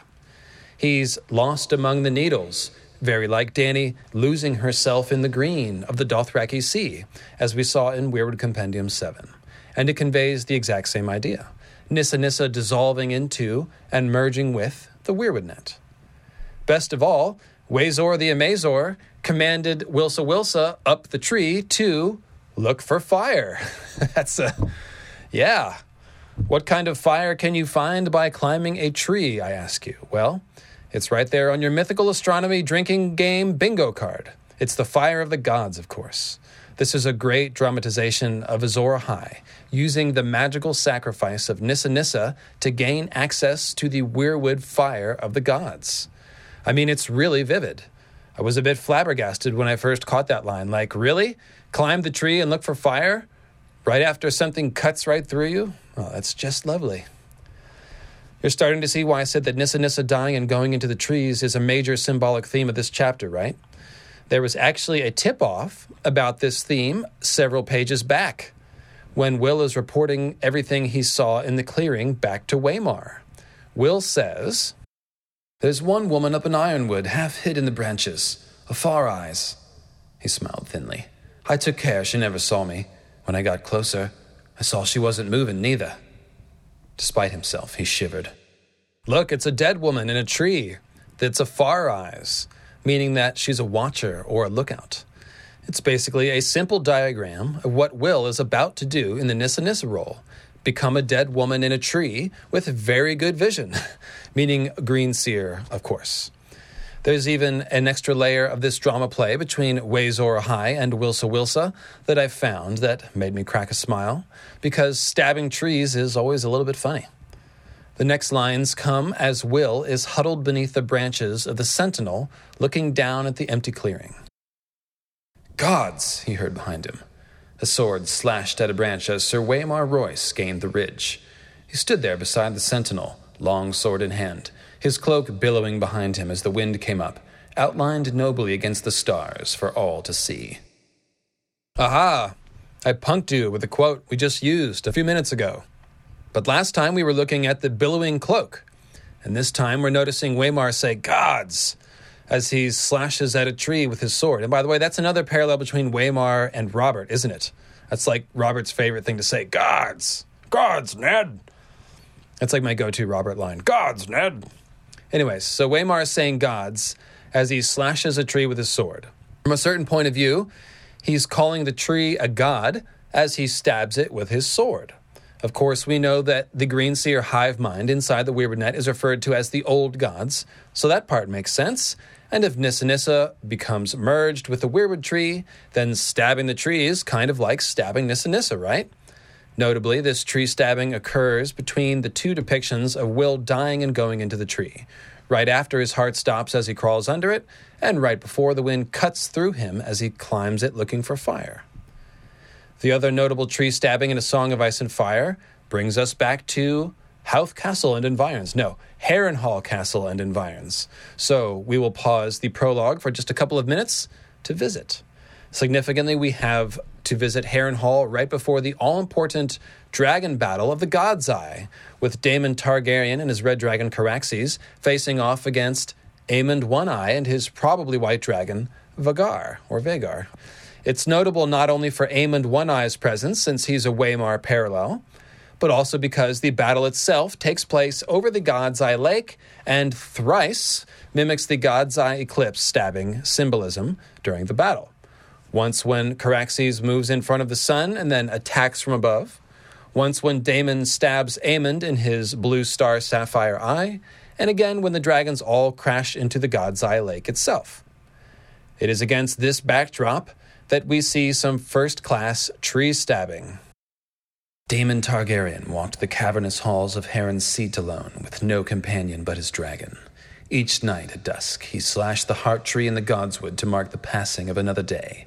Thirteen marks can be seen upon that weirwood still, old wounds, deep and dark. Yet the lords who have ruled Harrenhal since Daemon's day say they bleed afresh every spring. On the fourteenth day of the prince's vigil, a shadow swept over the castle, blacker than any passing cloud. All the birds in the Godswood took to the air in fright, and a hot wind whipped the fallen leaves across the yard. Vagar had come at last, and on her back rode the one-eyed Prince Aemond Targaryen, clad in night-black armor, chased with gold. These two paragraphs are marvels of symbolism, and all of it enhances our understanding of the A Game of Thrones prologue. Taking the second paragraph first, our Night's King figure Aemond makes a dramatic entrance on his symbolic ice dragon, hoary old Vagar. The blackness of their shadow... By the way, that's how he's described, uh, hoary, which is the big clue that Vagar is a white dragon, because hoary means snowy white with H. Any case, the blackness of their shadow is emphasized. It's blacker than any passing cloud, evoking the black cloud symbolism, as is Aemond's night black armor. This is just his version of Waymar's crowning glory's sable cloak, and indeed, Aemond has taken to wearing Aegon the Conqueror's black crown at this point as well. So he's got it all. Finally, there's a cryptic reference to the Nightford here, home of Night's King. Aemond shows up on the fourteenth day, and fourteen days is called a fortnight. Swap fortnight around and you have Nightfort. Hat tip to, I think this is Rusted Revolver. Correct me, Rusted, if that's not you, but I think this is yours. Uh, the Nightfort Fortnite thing. And uh, just take my word for it, there are enough examples of this wordplay out there to be confident in it. It is all over the place. Anytime you see fourteen or a fortnight, think about the Nightfort, and you might have something. The first paragraph, meanwhile, is straight-up Last Hero stuff. Thirteen bleeding sword wounds on the monstrous Harrenhal Weirwood, with a very Azor Ahai-like Daemon Targaryen using Dark Sister to stab the tree. The tree represents Nissa Nissa, so this is like Azor Ahai stabbing Nissa Nissa, yes. That was the original point of this comparison. Tree stabbing as a depiction of Azor and Nissa. But this tree stabbing symbol is also a pretty clear reference to another myth about weirwoods and meteors, and that is, of course, the legend of the storm god's thunderbolt, which set the tree ablaze. The sword, in this case, would be the thunderbolt meteor, and it's striking the tree, just as the thunderbolt does in the legend. And since Daemon is essentially carving the tree with his thunderbolt dragon sword, we can infer once again that carving the faces and making the weirwoods inhabitable for humans is tied to the long night events. Caraxes also dives on Vagar like a thunderbolt in this fight. A nice touch. It's important to keep in mind that Waymar slashing at a tree uh, as he approaches Will hiding beneath a sentinel is a parallel symbol to Waymar ordering Will up the tree while the wind cuts through him. You might imagine Azor Ahai stabbing Nissa Nissa while she's backed up against a weirwood tree, in fact. Just like Asha Greyjoy tangled in the roots of a tree that she's backed up against when uh, she is struck that famous blow that crackles up her leg like lightning. So I think that's, that's I mean, that's how I picture it. If Azor Ahai stabbed Nissa Nissa and this was a weirwood ritual, I picture Nissa Nissa backed up against the weirwood tree, just like Night's King in the T V show. Lightbringer goes in, there you go. Any case, the point is, Nissa Nissa's death and the symbolic lighting on fire of the weirwood tree are part of the same act. So Wilsa Wilsa, turning to the prologue, Wilsa Wilsa has now died and merged with the tree. She's losing herself in the sap and the foliage and becoming one with the weirwood net. The door to the weirwood fire of the gods is now wide open to Azor Ahai, and essentially, this is what the burning tree symbol from that Grey King myth is all about. The burning tree represents the weirwood tree, yes, but specifically, it represents the weirwoods in an activated state, which gives man access to the fire of the gods. That's the whole point. The Grey King uses the burning tree to obtain the fire of the gods for man, and he couldn't do that before it was set on fire. So this is an activation. That's what this sentinel tree symbolizes, because Wilsa Wilsa has now merged with it. Now, what's great is that George creates a parallel symbol to this merged Wilsa sentinel tree in Waymar's broken sword, the end of which, of course, is splintered and twisted like a tree struck by lightning at the end of the chapter. That's right, the merged Will sentinel tree is like a burning tree set ablaze by the godly thunderbolt, and Waymar's sword is like a tree struck by lightning. That makes a ton of sense if you think about the Azor Ahai myth. Nissa Nissa's blood and strength and courage and soul all went into the steel of Lightbringer, right? So that sword is Nissa Nissa, just as the symbolic tree, the burning tree struck by lightning, the weirwood, is also Nissa Nissa. I've long said that Lightbringer and the fire of the gods basically manifests in two ways in the story. the burning tree and the burning sword, and that they're interchangeable symbols in many ways. And here in the prologue, we have Nissa Nissa symbolized both as a tree person, Willem the tree, and a sword, the broken sword. But the sword is like a tree struck by lightning. Very nice. So it's all tied together. And the guy climbing the tree, by the way, has a knife in his mouth. So he's like a sword too. Now, more clues about Waymar's sword representing Nissa Nissa and the breaking moon come in the fight against the others itself. So let's make this a subsection break.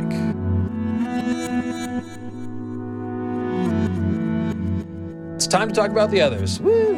In terms of the mythical astronomy correlations, we've pretty much exclusively talked about the others as children of the ice moon. Ice moon meteors, in other words. But guess what? Here comes a curveball. The others, with all their icy white sword symbolism, can also symbolize the original comet before it collides with the moon.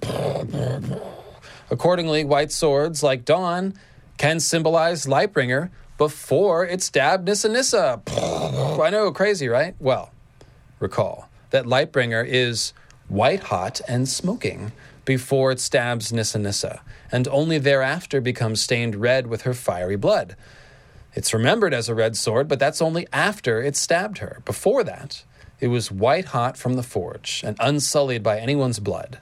The others aren't white-hot, of course, but then nothing burns like the cold. And they have a ton of white sword symbolism, as we know.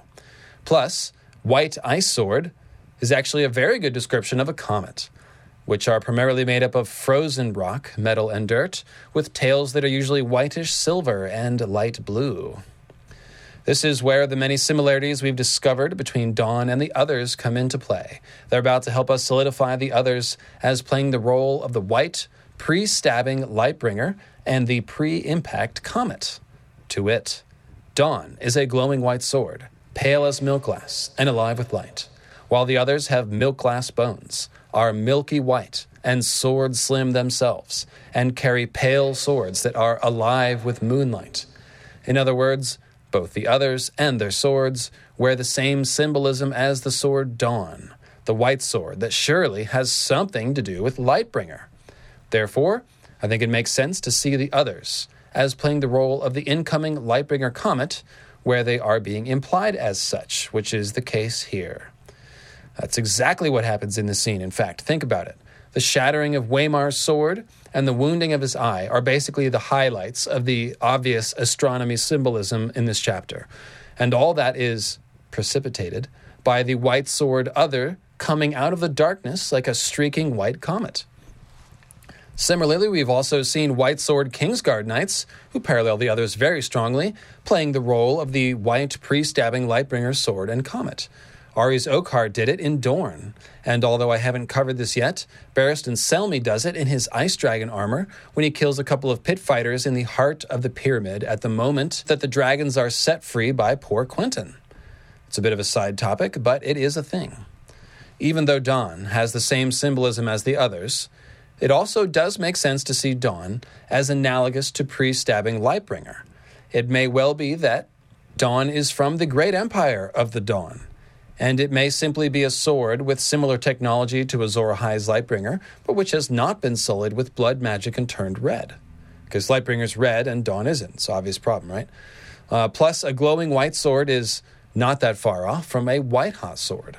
And if there is a connection between Azor Ahai and the Bloodstone Emperor from the east, and Night's King in the far north, it's even conceivable that Dawn is both from the great empire of the Dawn in the east, and that it came to be remembered as the original ice of House Stark. Could be both.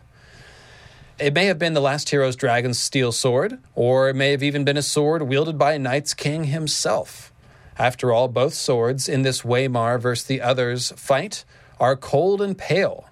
The other's pale blade is a shard of crystalline ice, for example, while Waymar's is white with frost near the end.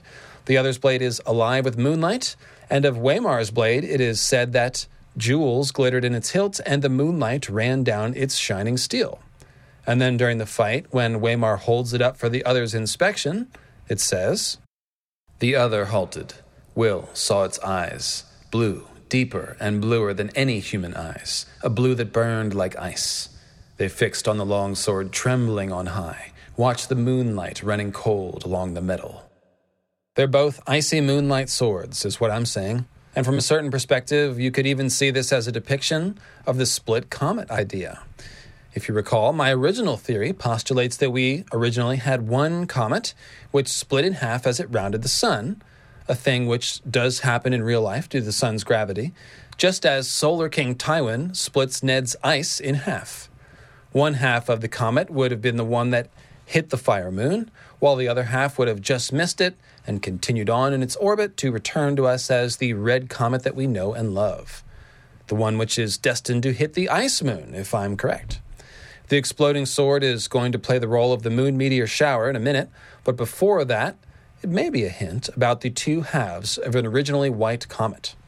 The others do turn their swords red with Waymar's blood at the end, just as the surviving comet would have been turned red, because the one we see in the story is red, and because Tywin, you know, he colored ice red when he split it. Anyways, we'll come back to the others in a moment, but let's get back to Will, up in the tree, right before the others appear. I mentioned that Will has a knife in his mouth as he climbs the tree. That actually comes in the lines right after the ones we quoted about Will climbing and losing himself amongst the needles. So, picking back up right after that line. Soon, his hands were sticky with sap, and he was lost among the needles. Fear filled his gut like a meal he could not digest. He whispered a prayer to the nameless gods of the wood and slipped his dirk free of its sheath. He put it between his teeth to keep both hands free for climbing. The taste of cold iron in his mouth gave him comfort. Down below, the lordling called out suddenly, "Who goes there?" Will heard uncertainty in the challenge. He stopped climbing. He listened. He watched. The woods gave answer. The rustle of leaves, the icy rush of the stream, a distant hoot of a snow owl. The others made no sound. Will saw movement from the corner of his eye, pale shapes gliding through the wood. He turned his head, glimpsed a white shadow in the darkness. Then it was gone. Ravenous Reader's killing word metaphor makes a very strong showing here. Will has the knife in his mouth as he whispers a prayer to the nameless gods of the wood, but the nameless gods of the wood are actually the White Walkers in this case, who have become avatars of the angry trees. Check out this quote. Behind him, to right, to left, all around him, the watchers stood patient, faceless, silent, the shifting patterns on their delicate armor making them all but invisible in the wood. So the old gods are nameless, and the others are faceless. And only a couple of chapters after this, Catelyn's inner monologue ponders Ned's old gods and calls them the nameless, faceless gods of the greenwood that they shared with the vanished children of the forest. So, faceless, nameless gods of the wood, and faceless, nameless others, the White Walkers of the wood, who are almost invisible in the wood. And they appear literally right after Will climbs the tree, prays, and puts the knife in his mouth. He's uttered the killing words, in other words, a kind of magical invocation which has called down the fire of the gods. And if we think about the others as the comet, this sequence contains a mind-blowing revelation. That's right. Azor Ahai killed Nissa Nissa, Nissa Nissa merged with the Weirwood, and her prayer called the comet. This is one of the possible sequences of long night causation that we've been entertaining. The death of Nissa Nissa first, with the Weirwood magic involved and the magic of her death sacrifice being used to somehow call the comet or steer the comet. The original legend has Nissa Nissa's cry of anguish cracking the moon, which really isn't a whole lot different from Wilsa Wilsa's prayer calling in the comet others. They're both examples of the killing word as something that can move the heavens. And that's a topic that we'll explore further in the future when we get to talking about magic horns. Pretty good one, huh? Hat tip, Ravenous Reader, once again. Another truth is revealed when we think about the others as, well, the others. It seems that the others were somehow triggered by the invasion of Azor Ahai into the Weirwood net. They seem like a manifestation of the dark id of the Weirwoods, and they are not happy about being invaded. That's what I take from the phrase, "A shadow emerged from the dark of the wood." The others are like the shadow selves of the trees, the equivalent of Forbidden Planet's monsters from the id. If you've ever seen that movie, it's definitely something uh, someone of George's generation would be familiar with. It's my dad's favorite movie. And uh, yes, there is a whole, monsters from the id. Watch the movie if you don't, if you haven't seen it. Although uh, then think about the others as monsters from the id, and you will get it. So all through this chapter, the woods and those who know the woods are basically begging Waymar to turn back. The branches are clawing at him for crying out loud, but he forces Wilsa Wilsa to lead him into the wood anyways. And as a result, the others manifest. There's more to the secret of the creation of the others, but this part, at least, seems spelled out here. They are a reaction to Azor Ahai's invasion of the wood. So another clue about the others being a manifestation of the Weirwood Net comes when Garrod gives his famously poetic speech about frostbite earlier in the chapter.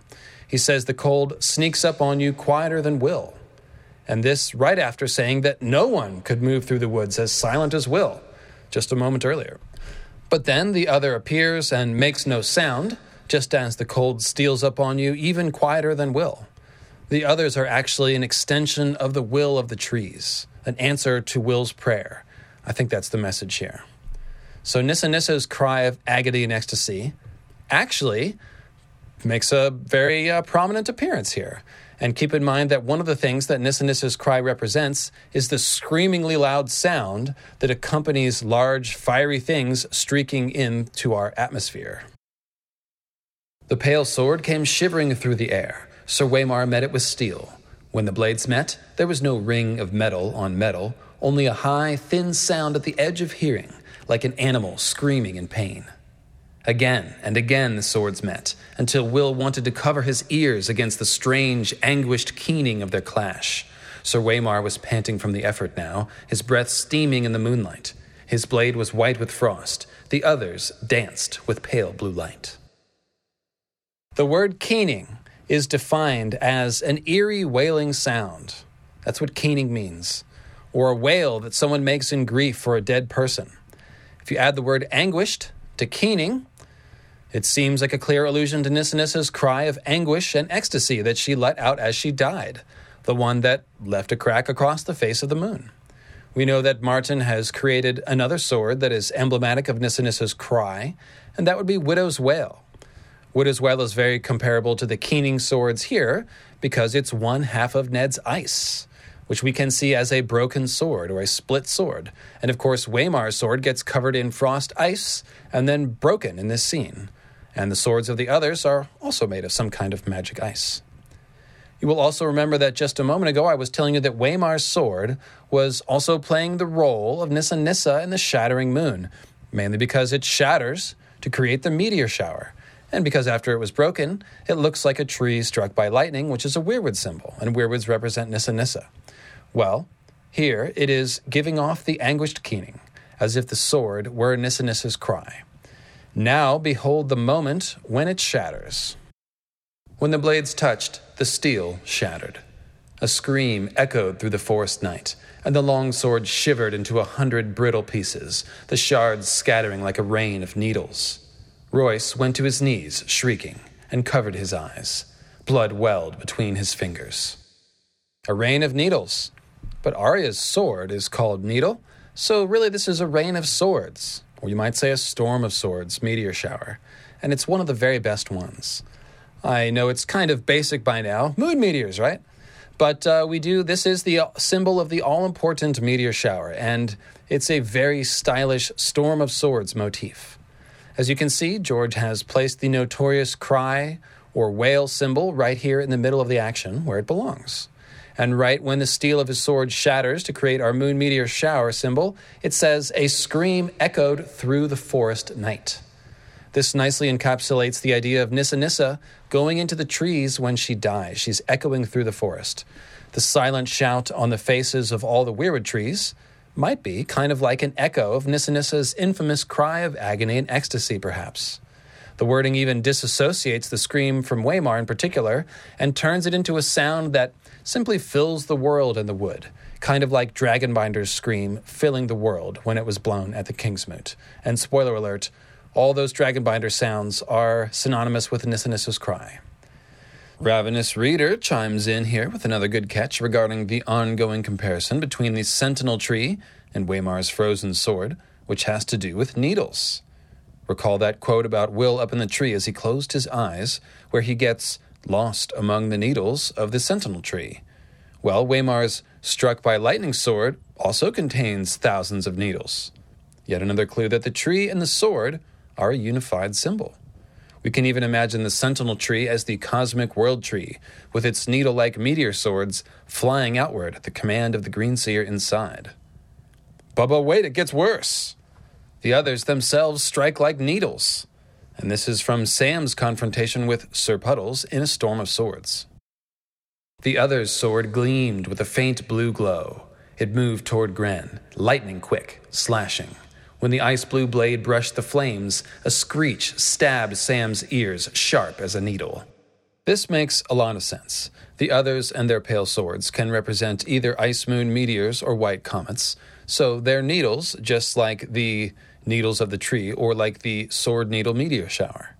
Because it's actually the sound in the last quote that is needle-like, we again think of Widow's wail and Nissa Nissa's cry being like a sword. So, we might even be able to say that the silent shout of the Weirwoods, Nissa Nissa's cry, translates into meteor swords that stab your ears like needles, or like Lightbringer symbols like Widow's wail that are swords and screams at the same time. One last note on the comparison between the needles of the sentinel tree and the needles of Waymar's broken sword. Waymar, having his blind eye transfixed by a frozen sword needle, becomes tantamount to having a wooden tree needle in his eye. Or perhaps a tree root, like Bloodraven. Maybe that's what's being suggested. That's probably the idea here. I'd say it's simply one more layer to the one-eye greenseer symbolism. But it does flow naturally out of the tree needle, sword needle comparison. Ravenous Reader also points out that needles have eyes. Yes, that's right. That's another way of implying the sentinel tree as having eyes, as they say, and the needle in Waymar's eye becomes an infinite needle-eye, needle-eye, fractal symbolism vortex of some kind, which I will not try to describe any further. Now think about this. Because the sword needle in Waymar's eye was frozen, it came from a frozen sword, it makes us think of frozen trees, like that pale shadow of a weirwood armored in ice from the Varamyr Sixskins, A Dance with Dragons prologue. Varamyr is another cold, one-eyed, evil greenseer figure, a knight's king in other words. So I think we can say that the evidence is starting to become overwhelming. Knight's king was definitely some kind of greenseer or transformed greenseer. Now returning to the prologue and the fight, take note of the blood welling between Waymar's fingers after his eye is wounded, with welling being the key word. It also happens at the moment when he's first stabbed, just a second earlier. Then Royce's parry came a beat too late. The pale sword bit through the ringmail beneath his arm. The young lord cried out in pain. Blood welled between the rings. It steamed in the cold, and the droplets seemed red as fire where they touched the snow. Sir Waymar's fingers brushed his side. His moleskin glove came away soaked with red. So when his eyes put out, the blood welled beneath his fingers, and when the other first stabs Waymar here, we see that the blood welled beneath the rings of his ringmail. The first welling is coming from his wounded eye, which represents the fire moon exploding in front of the sun, of course, and that figures. The exploding fire moon is a celestial well of moon blood, which is overflowing itself and pouring out. So think about that. The the moon in the sky is like a hole, like a well, and it's it's pouring out blood. So it's like a, a, a well of blood. Now the second blood welling is happening in the rings of his mail, which also gives you a nice round well of blood image. You'll of course notice the fiery language here applied to Waymar's blood. It says red as fire and steaming in the cold. These fiery blood drops are basically another moon meteor symbol. They're fiery bleeding stars, if you will, comparable to Rhaegar's rubies falling into the trident. And one other note on wells. Think about the Weirwood tree looking as though it wanted to pull the moon down into the well at the Night Fort. It's another tie between moon destruction and wells. Bran is also praying to the old gods right after he sees that image, which makes you think about uh, Wilsa Wilsa praying to the old gods uh, as the moon passes by overhead. But in any case. So in other words, Waymar really does have the whole package of moon disaster fallout. He's got waves of fiery moon blood. He's got waves of night sable cloak. And he's got that black knife symbolism. To that, I will add a couple of other loose tidbits. We hear talk of the soft metallic slither of his ringmail, which makes you think of metal snakes, that is moon meteors. And if you're creative, you can even see the circular rings of snake metal as little Ouroboroses, perhaps, which would be like a tie-in to the dragons eating their own tail of the Toland sigil. Finally, we see his breath go out and hiss when he catches sight of the other, so more snaky stuff. Azor Ahai, Azor Amazor, the fire dragon, more or less. I think Waymar's temperature change is also insightful. He's got fiery red blood until his transformation by ice magic, and then he rises with frozen blood and cold fire in his eyes. This is, to put it simply, Azor Ahai, the dragon-blooded person, turning into Night's King. He gives his blood and fire, his seeded soul, if you will, to make the others. He gives it to the snow, but this, in turn, turns him cold himself, just as we've long suspected. Waymar's intrusion into the woods throughout this chapter symbolizes Azor Ahai forcing his way into the Weirwood net, as I mentioned, and Waymar also gets the Weirwood stigmata right at his moment of death here, which implies uh, that Weirwood's and or Greenseer magic was part of his transformation. The black moleskin gloves come away red, which gives him red hands, and his bloody eye is a match for the carved bloody eyes of the Weirwoods. Waymar's face is essentially carved at the same moment that depicts the moon explosion. And that's in keeping with all the other examples of Weirwood stigmata that we've seen. It should be noted that Waymar only obtains his stigmata after Wilsa Wilsa does, and only after Wilsa climbs the tree and prays to the gods. So the sequence is right. A Lover's Reunion. We'll finish off the forwards reading with a very short subsection, but its message is important. All right, so Will is up in the tree. He's holding his silence instead of warning Waymar. You'll remember that when Waysor ordered Wilsa up the tree, Will had no words. This is a depiction of the silencing of Nissa Nissa as she goes into the trees. You'll recall the red smile slash throat-cutting aspect of the Weirwood stigmata, and in particular, you will recall Lady Stoneheart appearing as an undead Nissa Nissa ghost in her Weirwood cave with her throat cut so badly she can barely speak. The Weirwoods themselves are silent, though they have screaming mouths, and that's reflected by the fact that Will cannot speak after climbing the tree. Here are the lines about this. Will saw movement from the corner of his eye, pale shapes gliding through the wood. He turned his head, glimpsed a white shadow in the darkness. Then it was gone. Branches stirred gently in the wind, scratching at one another with wooden fingers. Will opened his mouth to call down a warning, and the words seemed to freeze in his throat.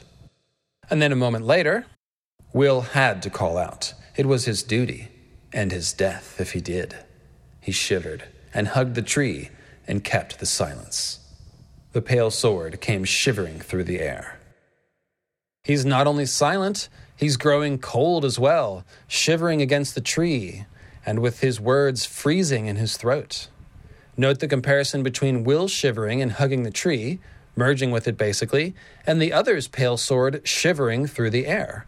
Will has called the ice swords with his killing word, and both Will and the swords he summons shiver. As for the words freezing in his throat, well, that reminds me a lot of Lady Stoneheart. Lady Catelyn's fingers dug deep into her throat, and the words came rattling out, choked and broken, a stream as cold as ice. In other words, Will seems to be icing up a bit in that tree, and this is starting to smell a bit like dead Nissa Nissa turning into Night's Queen. I say turning into very loosely because, although we've discovered some Nissa Nissa figures transforming into Night's Queen figures, we aren't sure yet exactly how that works. There seems to be a distinct possibility of some sort of bifurcation of Nissa Nissa, and we've presented a variety of plausible theories on how it could have worked.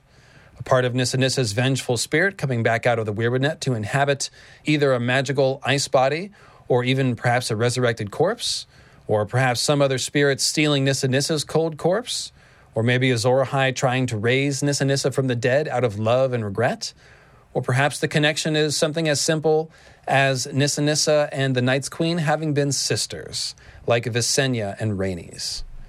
That being said, there is some kind of link between Nissa Nissa and Night's Queen. The symbolism of Sansa and Cersei in particular make that undeniable. That seems to be what's happening here, because not only does Will freeze in the tree, he also comes back down out of the tree. When he found the courage to look again, a long time had passed, and the ridge below was empty. He stayed in the tree, scarce daring to breathe, while the moon crept slowly across the black sky. Finally, his muscles cramping and his fingers numb with cold, he climbed it down. As soon as Wilsa Wilsa comes down from the tree, she notices Azor Ahai's body laying face down in the snow, a dozen slashes in his sable cloak, which is last hero math when you add in the grisly eye wound that we're about to see. Uh, Will thinks that lying dead like that, you saw how young he was, a boy. And consider what we're seeing here. I think Will is playing more of a Knight's Queen role now, as opposed to Nissa Nissa. But the point is, Will is some sort of revenant of Nissa Nissa here, which may or may not be Knight's Queen. I think that when we see Will regarding dead Waymar, we're supposed to see this as the revenant of Nissa Nissa regarding her dead Azor after she comes out of the trees. And just like the triple goddess always resurrects the horned lord, who is a sun god, I believe that that is being implied here as well. This might be slightly controversial, so I'll pull the whole quote and let you decide. But what I'm seeing in this sequence is Will standing over Waymar's body, picking up Waymar's tree struck by lightning sword, which is a clear fire of the god symbol. And then, while he's standing there contemplating the sword, Waymar rises from the dead. It's almost like the sword is a magic wand that Will is using to raise the dead. Then Wilsa Wilsa, now the Knight's Queen, drops the sword and closes her eyes to pray, presumably thankful that her lost love is returned from death. Check it out. And this quote runs all the way to the end of the chapter. He found what was left of the sword a few feet away, the end splintered and twisted like a tree struck by lightning. Will knelt, looked around warily, and snatched it up. The broken sword would be his proof. Garrett would know what to make of it, and if not him, then surely that old bear Mormont or Maester Aemon. Would Garrett still be waiting with the horses? He had to hurry. Will rose. Sir Waymar Royce stood above him. His fine clothes were a tatter, his face a ruin. A shard from his sword transfixed the blind white pupil of his left eye. The right eye was open. The pupil burned blue. It saw. The broken sword fell from nerveless fingers. Will closed his eyes to pray. Long, elegant hands brushed his cheek, then tightened around his throat. They were gloved in the finest moleskin and sticky with blood, yet the touch was icy cold. So this sequence is really tight here. Will is only a few feet away from Waymar, and he's holding the fire of the god's sword. And then when he stands, Waymar has already risen, which essentially means that Waymar awoke while Will was holding the sword. So keep in mind, this is supposed to be a hidden layer of meaning. In terms of the surface plot, Waymar presumably rises on command of the others to kill Will because they want to kill him, and that's kind of what whites do. They lie dormant in the snow and then pop out at the most inconvenient time, as we saw outside of Bloodraven's cave with Bran and Coldhands and company. But the potential symbolism of Nissa Nissa's ghost raising dead Azor Ahai with the fire of the gods, who's just given up his fiery blood, well, it's quite compelling and makes a lot of sense. The Night's King myth speaks of him giving his seed and soul to his corpse queen, and all indications are that some part of this sex magic ritual transformed him into an icy sort of dude. Night's Queen would seem to be facilitating this transformation, so uh, someone playing the Night's Queen role, raising an Azor Ahai figure from the snow, makes a lot of sense, especially since our undead Azor appears reanimated by ice magic with the Blue Star Eye version of the Odin makeover. This is when he best matches Euron and Aemond One-Eye as Night's King figures, so I think we can simply say that the one blue star eye symbol exclusively belongs to Night's King figures, thus indicating Night's King as an ice magic user, as one would expect. And where did he get that ice magic? Well, from Night's Queen, of course, and thus I think it works very well to see this scene as Will using the frozen fire of the god's sword to resurrect Wazor Amazor as a Knight's King. And this, my friends, is the reason for the inexplicably romantic second-to-last line of this chapter. Long, elegant hands brushed his cheek, then tightened around his throat. Whites never do this. They do not stop to savor the moment or brush anyone's cheek. They simply attack aggressively and viciously, like most zombies do. And yet we have this poetic, delicate cheek-brushing moment. And that makes sense, if this is supposed to be symbolic of a reunification of lost lovers. Plus, what's with the long, elegant hands description of a whited person who's wearing bloody gloves? I mean, that language also does not fit with the main action. But it does fit with the idea that Martin is trying to imply a tender lover's reunion here. And as for the choking, well, that's that's just a little bit of kinky love play, you know? I kid, of course, but I think the choking has to be there for the purposes of the main plot, and it's this anomalous cheek-brushing elegance that's supposed to be the clue about this being a reunion of sorts. Or, and we, I just thought of this this morning, we could interpret it as a depiction of Night's King chasing and catching and basically possessing Night's Queen, as he's said to do. And again, reminded of the choked stream of ice speech of Lady Stoneheart as Wilsa Wilsa is getting choked with icy hands. Uh, one final note on resurrected Night's King Waymar. I can't help but notice the symbol of the meteor sword shard lodged in his eye, and think about the show's depiction of the creation of Night's King uh, being created by being stabbed with the magical dragon glass. Even setting that aside, think about the sword shard as a meteor fragment. It's literally lodged inside the body of Night's King here. It seems like a symbolic suggestion, at the very least, that evil Azor Ahai slash the Bloodstone Emperor slash Night's King used the magic of the moon meteors to transform himself. And it's even possible that there's a more literal truth here, and George is riffing on the idea of people having little pieces of metal trapped inside them after an alien abduction experience. Maybe. I'll also say that even though his wounded eye symbolizes the fire moon when it's stabbed and pouring out blood, when we see it on resurrected Waymar, I think it might be showing us something else. Martin calls it a blind white eye transfixed by a sword shard at the very end, and this has to make us think about the dragon locked in ice symbolism. Resurrected Waymar might simply be regarded as the ice moon in this instance, just as we see the moon leering with Euron's face in one of the early T WOW release chapters, which would imply Euron's entire face as the ice moon that time. It's not really a huge thing, but when we look at Waymar's face with one blue star eye and one white eye transfixed by a sword shard, kind of seems like an awfully good picture of the face of the ice moon, with the dragon locked in ice meteor depicted by the sword shard, and the idea of turning fire magic into cold fire depicted by the cold blue burning star eye. So, guys, we're ready to start back. Let's start back. This next section is brought to you by Rickard Stargaryen, the Steelheart, Father of the Morning and Guardian of the Celestial Moon Maid. By Direlids, the Alpha Patron, a descendant of Gilbert of the Vines and Garth the Green, earthly avatar of Heavenly House Aquarius. By Lord Leobold the Victorious, the Fire Lion of Lancasterly Rock, earthly avatar of Heavenly House Leo. And by Turin the Elf, Tavern Keep of the Wine Spring Inn, Master of the Abyss, and earthly avatar of Heavenly House Cancer. All right, so let me explain what seem to be the rules for this. We're starting at the end and working backwards, reshuffling the order of events in reverse. There's a little discretion and common sense involved here, as sometimes we have to choose whether to reverse the action itself, that is something falling becomes something rising, or to simply reverse the order in which the events take place relative to the events before and after it, that is instead of Will dropping the sword and then being strangled, now he gets strangled and then drops the sword.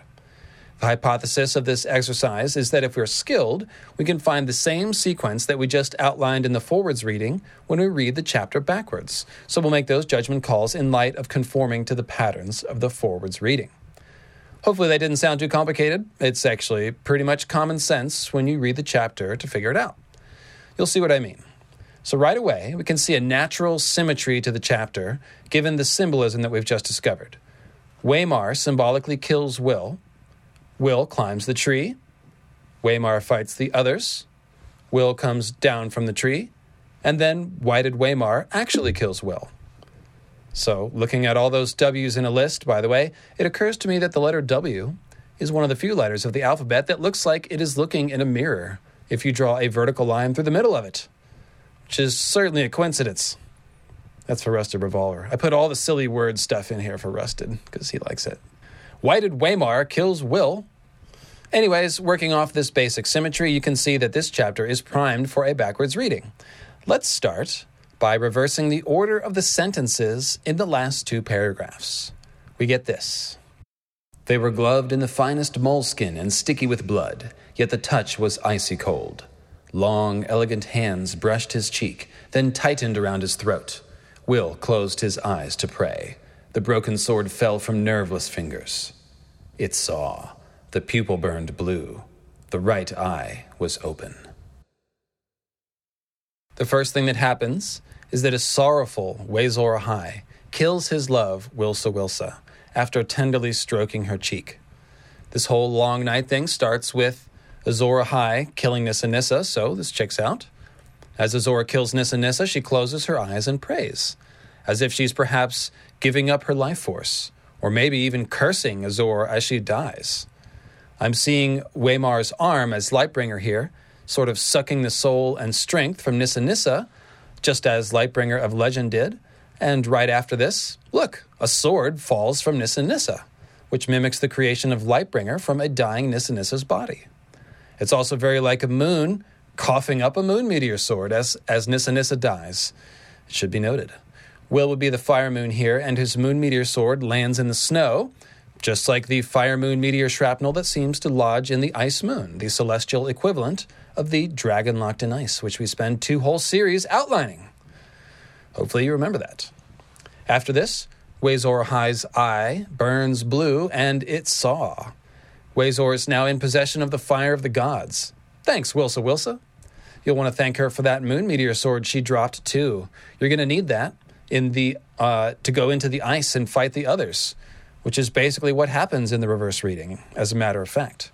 Waymar, having killed his love and opened his new Odin Eye, lays down face first in the snow and becomes the dragon locked in ice himself, matching the sword he got from a dying Wilsa, which is now also lying in the snow. So they're both going into the snow. In a moment, he'll awaken from the snow to fight the others, very like Jon rising from the snow when he's resurrected. Or as Patchface would say, when snow falls up. Falling up is literally what you see if you play a video of someone falling down in reverse. It's true. Wilsa Wilsa, meanwhile, has been slain, and she's given up a magic sword. Taking the events in reverse order, the next thing that happens is that Wilsa then climbs the tree.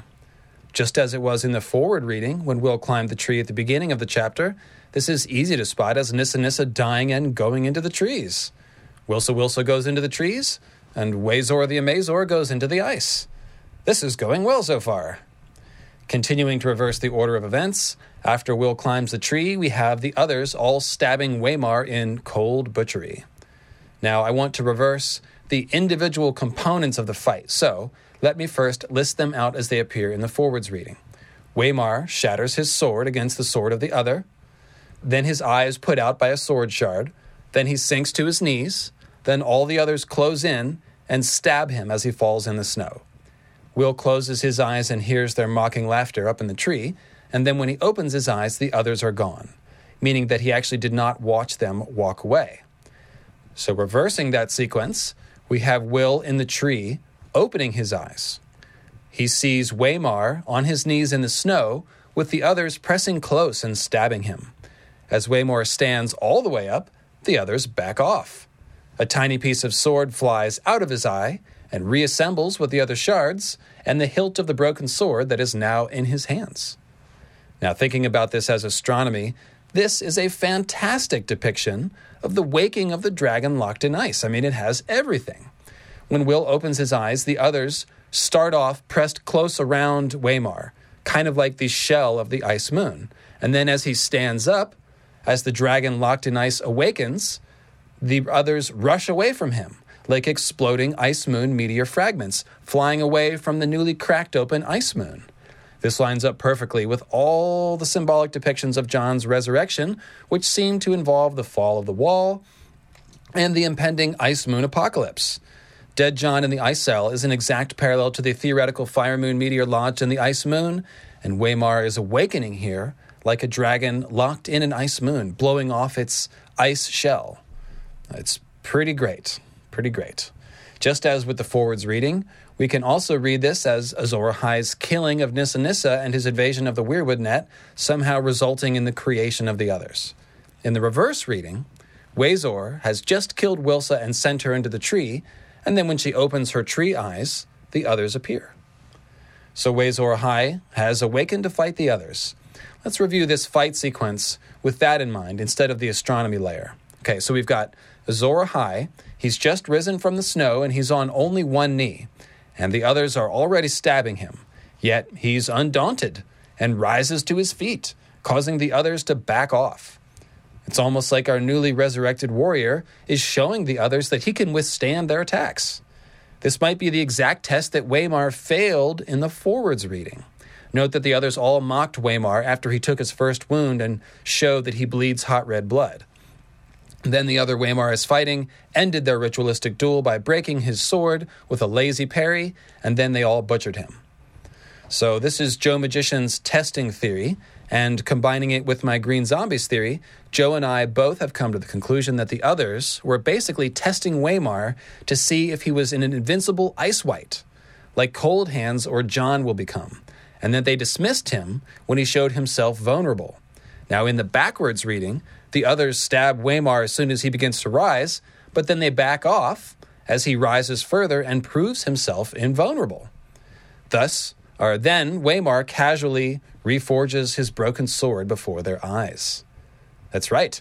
Waymar appears to be reforging the notorious broken sword symbol that we see in The Last Hero and in so many echoes, such as Beric, Beric Dondarrion's ancestor, the Titan of Braavos, the sigil of the S O C Free Company known as the Second Sons, and so on.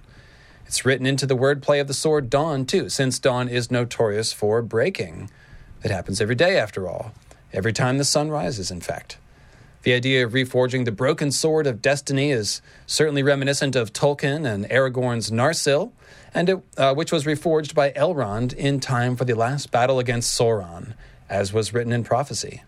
More specifically, Waymar's sword is white with frost before it breaks, suggesting it as a great symbol of dawn, as the original ice. I'll also note that we've long surmised that the last hero might have reforged his original sword, since he snapped his first one from the cold, and yet emerges later chasing the White Shadows with a sword of dragon steel. He either reforges the broken one, or he got a new one. And in this reverse reading, Waymar appears to reforge his sword. Pretty cool. So getting back to the backwards reading, Waysor Ahai passes the test of the others, rises, reforges his sword. Let's test that thing out, one of the others calls out with a mocking laugh. His first parry is lazy, and he gets one strike in on Waysor Ahai, but he again seems unaffected, and then even fights with renewed vigor. They fight to a draw, and both of them hold their swords up on high to shine in the moonlight. It's like some sort of salute, or a sign of a truce, perhaps. And then the others go away. That's right, they go back into the trees, back where they belong. They're probably happier now. Perhaps they're set free of whatever duty or obligation or hatred was keeping them clinging to their icy forms. Maybe now they've, uh, you know, some debt has been repaid to them, and they can rest at peace. Waysor Ahai has saved the day. Perhaps he's said some sort of healing words, which would be the opposite of the killing words which summoned them. What would those words be? Was it for Robert? Hmm, maybe it was dance with me then. Perhaps that's it. The turtle god and the crab god do have to sing a song to return the sun to the sky, according to Roynish myth. So maybe that's what the dancing is talking about. Then, coming back out of the trees, it's his lost love, Nissa Nissa, or er, Wilsa Wilsa. After the others melted back into the trees, she offers a prayer of thanks to the old gods, then climbs down to reunite with her lost love. Come here, love, I won't have you hiding under a bush, he says. And reunited, they head back to their home to live happily ever after.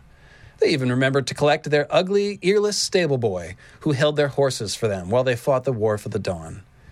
Given Garrod's speech about frostbite, which is really about ice transformation, this might be the last hero rescuing the stolen other baby on his way back to Winterfell. Now, that's that's one way to read the ending, the reverse reading, but there's another less happy possibility. That's right. Waysor Ahai fights the others to a draw after passing their test, and then becomes the master of the others, or a worshipper of the others. Think about the others perhaps catching dead Jon and resurrecting him under their ice magic. That's the template here. This is a new Night's King now. So instead of reading the others melting back into the dark of the wood as simply returning to the trees and being at peace, we could also interpret Azor Ahai, the Night King, sending out the others to invade Westeros. He's like giving them battle commands, and then they turn around and leave to go fuck shit up elsewhere, you know? For Robert, for the Horned Lord, they cry. That works too. We might even look at them stabbing Waymar in reverse, just like it was a videotape played backwards. It still looks like they're stabbing Waymar, but now the blood is flying into them as they do, instead of flying out of him. It's kind of like they're putting the blood back in Waymar, and that isn't crazy. Think about the others reanimating him or transforming him with their ice swords, kind of like how the show depicts their version of Night's King getting transformed by a dragonglass blade being stabbed in his heart.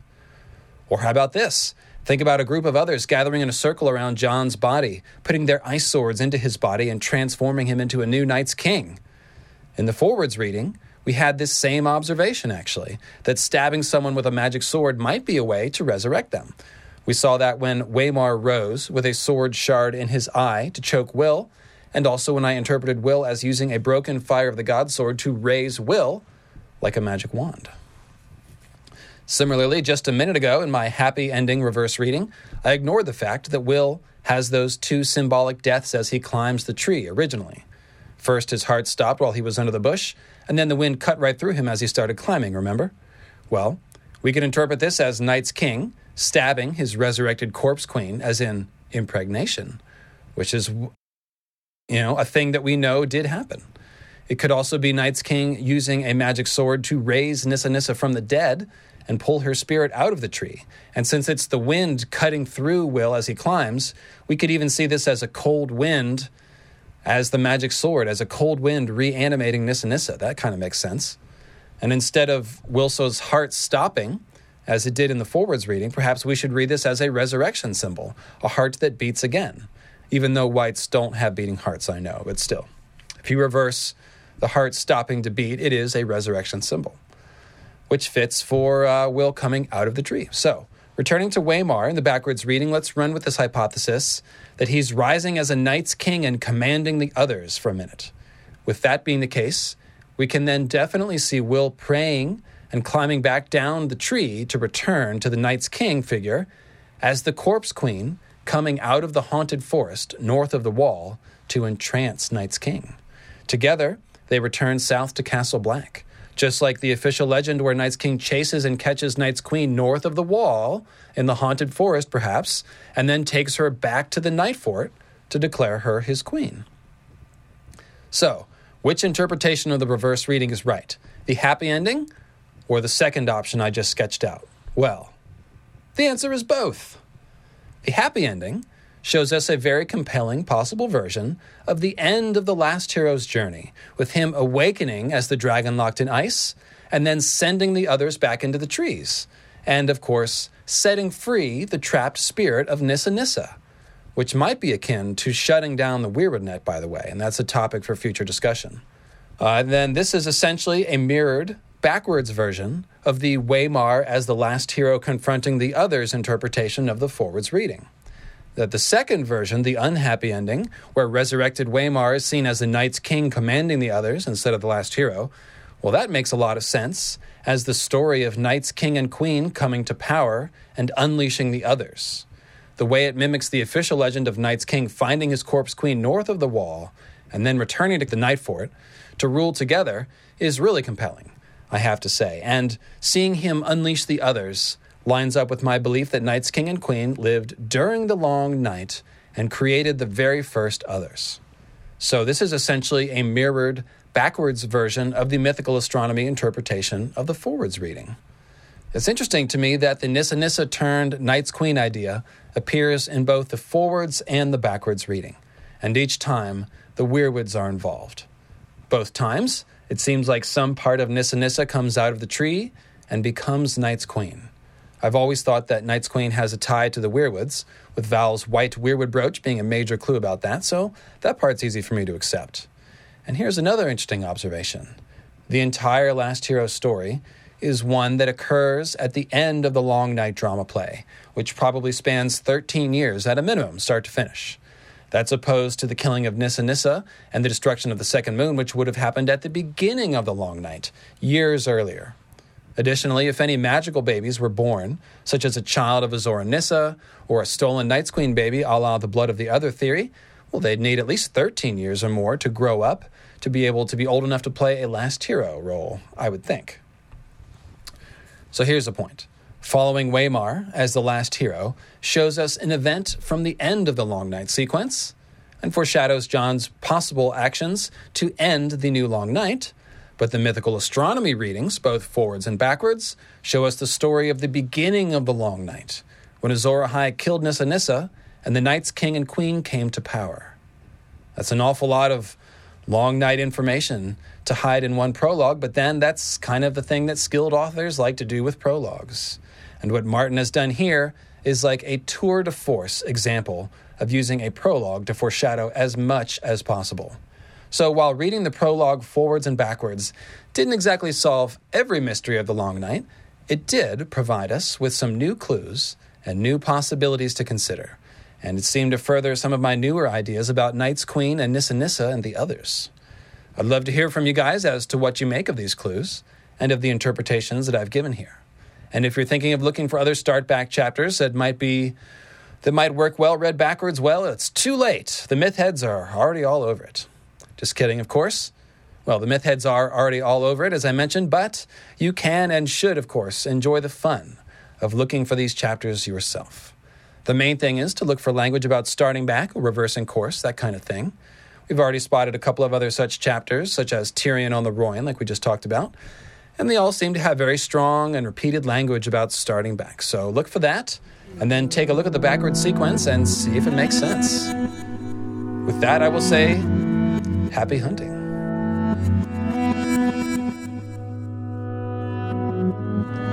Hey guys, before we head out, I've got a little post-recording, post-editing note for you. Um, upcoming shows this uh, this Sunday, post-Thanksgiving Sunday, will be the Mythhead Fire and Blood Roundtable, which I'm calling What Happened to Septon Moon. That one's going to feature Aziz from History of Westeros, Amanda, Crowfood's daughter, Sanrixian, the Hand of the Dragon, of course, Archmaester Emma from the Red Mice at Play blog, and Melanie Lot seven of the Melanie Lot seven YouTube channel. It's going to be a very good time. We are all busily reading Fire and Blood this week. I'm uh, happy to be done audio editing so I can tear into it fully. And we're going to talk about all the mysterious things in the book, from Septon Moon to what's up with those weird fiery worm things under the skin of that one girl, and all kinds of other cool information about where Dany's dragons came from, and some cool stuff about magic and the doom of Valyria, and why dragon eggs are put in people's Uh, cribs when they're young, all kinds of cool nuggets in Fire and Blood. So come join us this Sunday at three Eastern, the normal Starry Wisdom Sunday time. It's basically a first reaction roundtable. You know, we'll we'll talk about some things in depth. We're making some notes, but obviously we've just read the book, so it'll be our first first reactions. We'll definitely be taking a lot of questions from the chat. So come on and join us. It'll be a lot of fun. It's always nice to have Aziz on. So he's our honorary Mythhead ringer. Everybody else, pretty much core myth heads, so you know the deal. Thanks, everybody. Hope you like this backwards prologue reading. And we will be doing a follow-up Q and A. Uh, we've definitely got some new ideas to talk about with this reverse reading as far as the end game and Night's King and the connection between Nissa Nissa and the Corpse Queen, a k a. Night's Queen. So look for an announcement on that soon, but essentially we'll do our normal thing. We'll do a follow-up Q and A and just talk about all the ramifications, and I'll answer Bronsteres, the Wise Old Dragon's five detailed questions, which are always the highlight. So there you go, guys. Thanks for supporting me on Patreon, of course. Thanks for listening. Thanks for downloading. Thanks for sharing this with others, leaving reviews on iTunes, or just upvoting or liking on YouTube. All that stuff is appreciated. Keeps the thing going and moving. So happy Thanksgiving, everyone, and I will see you on Sunday.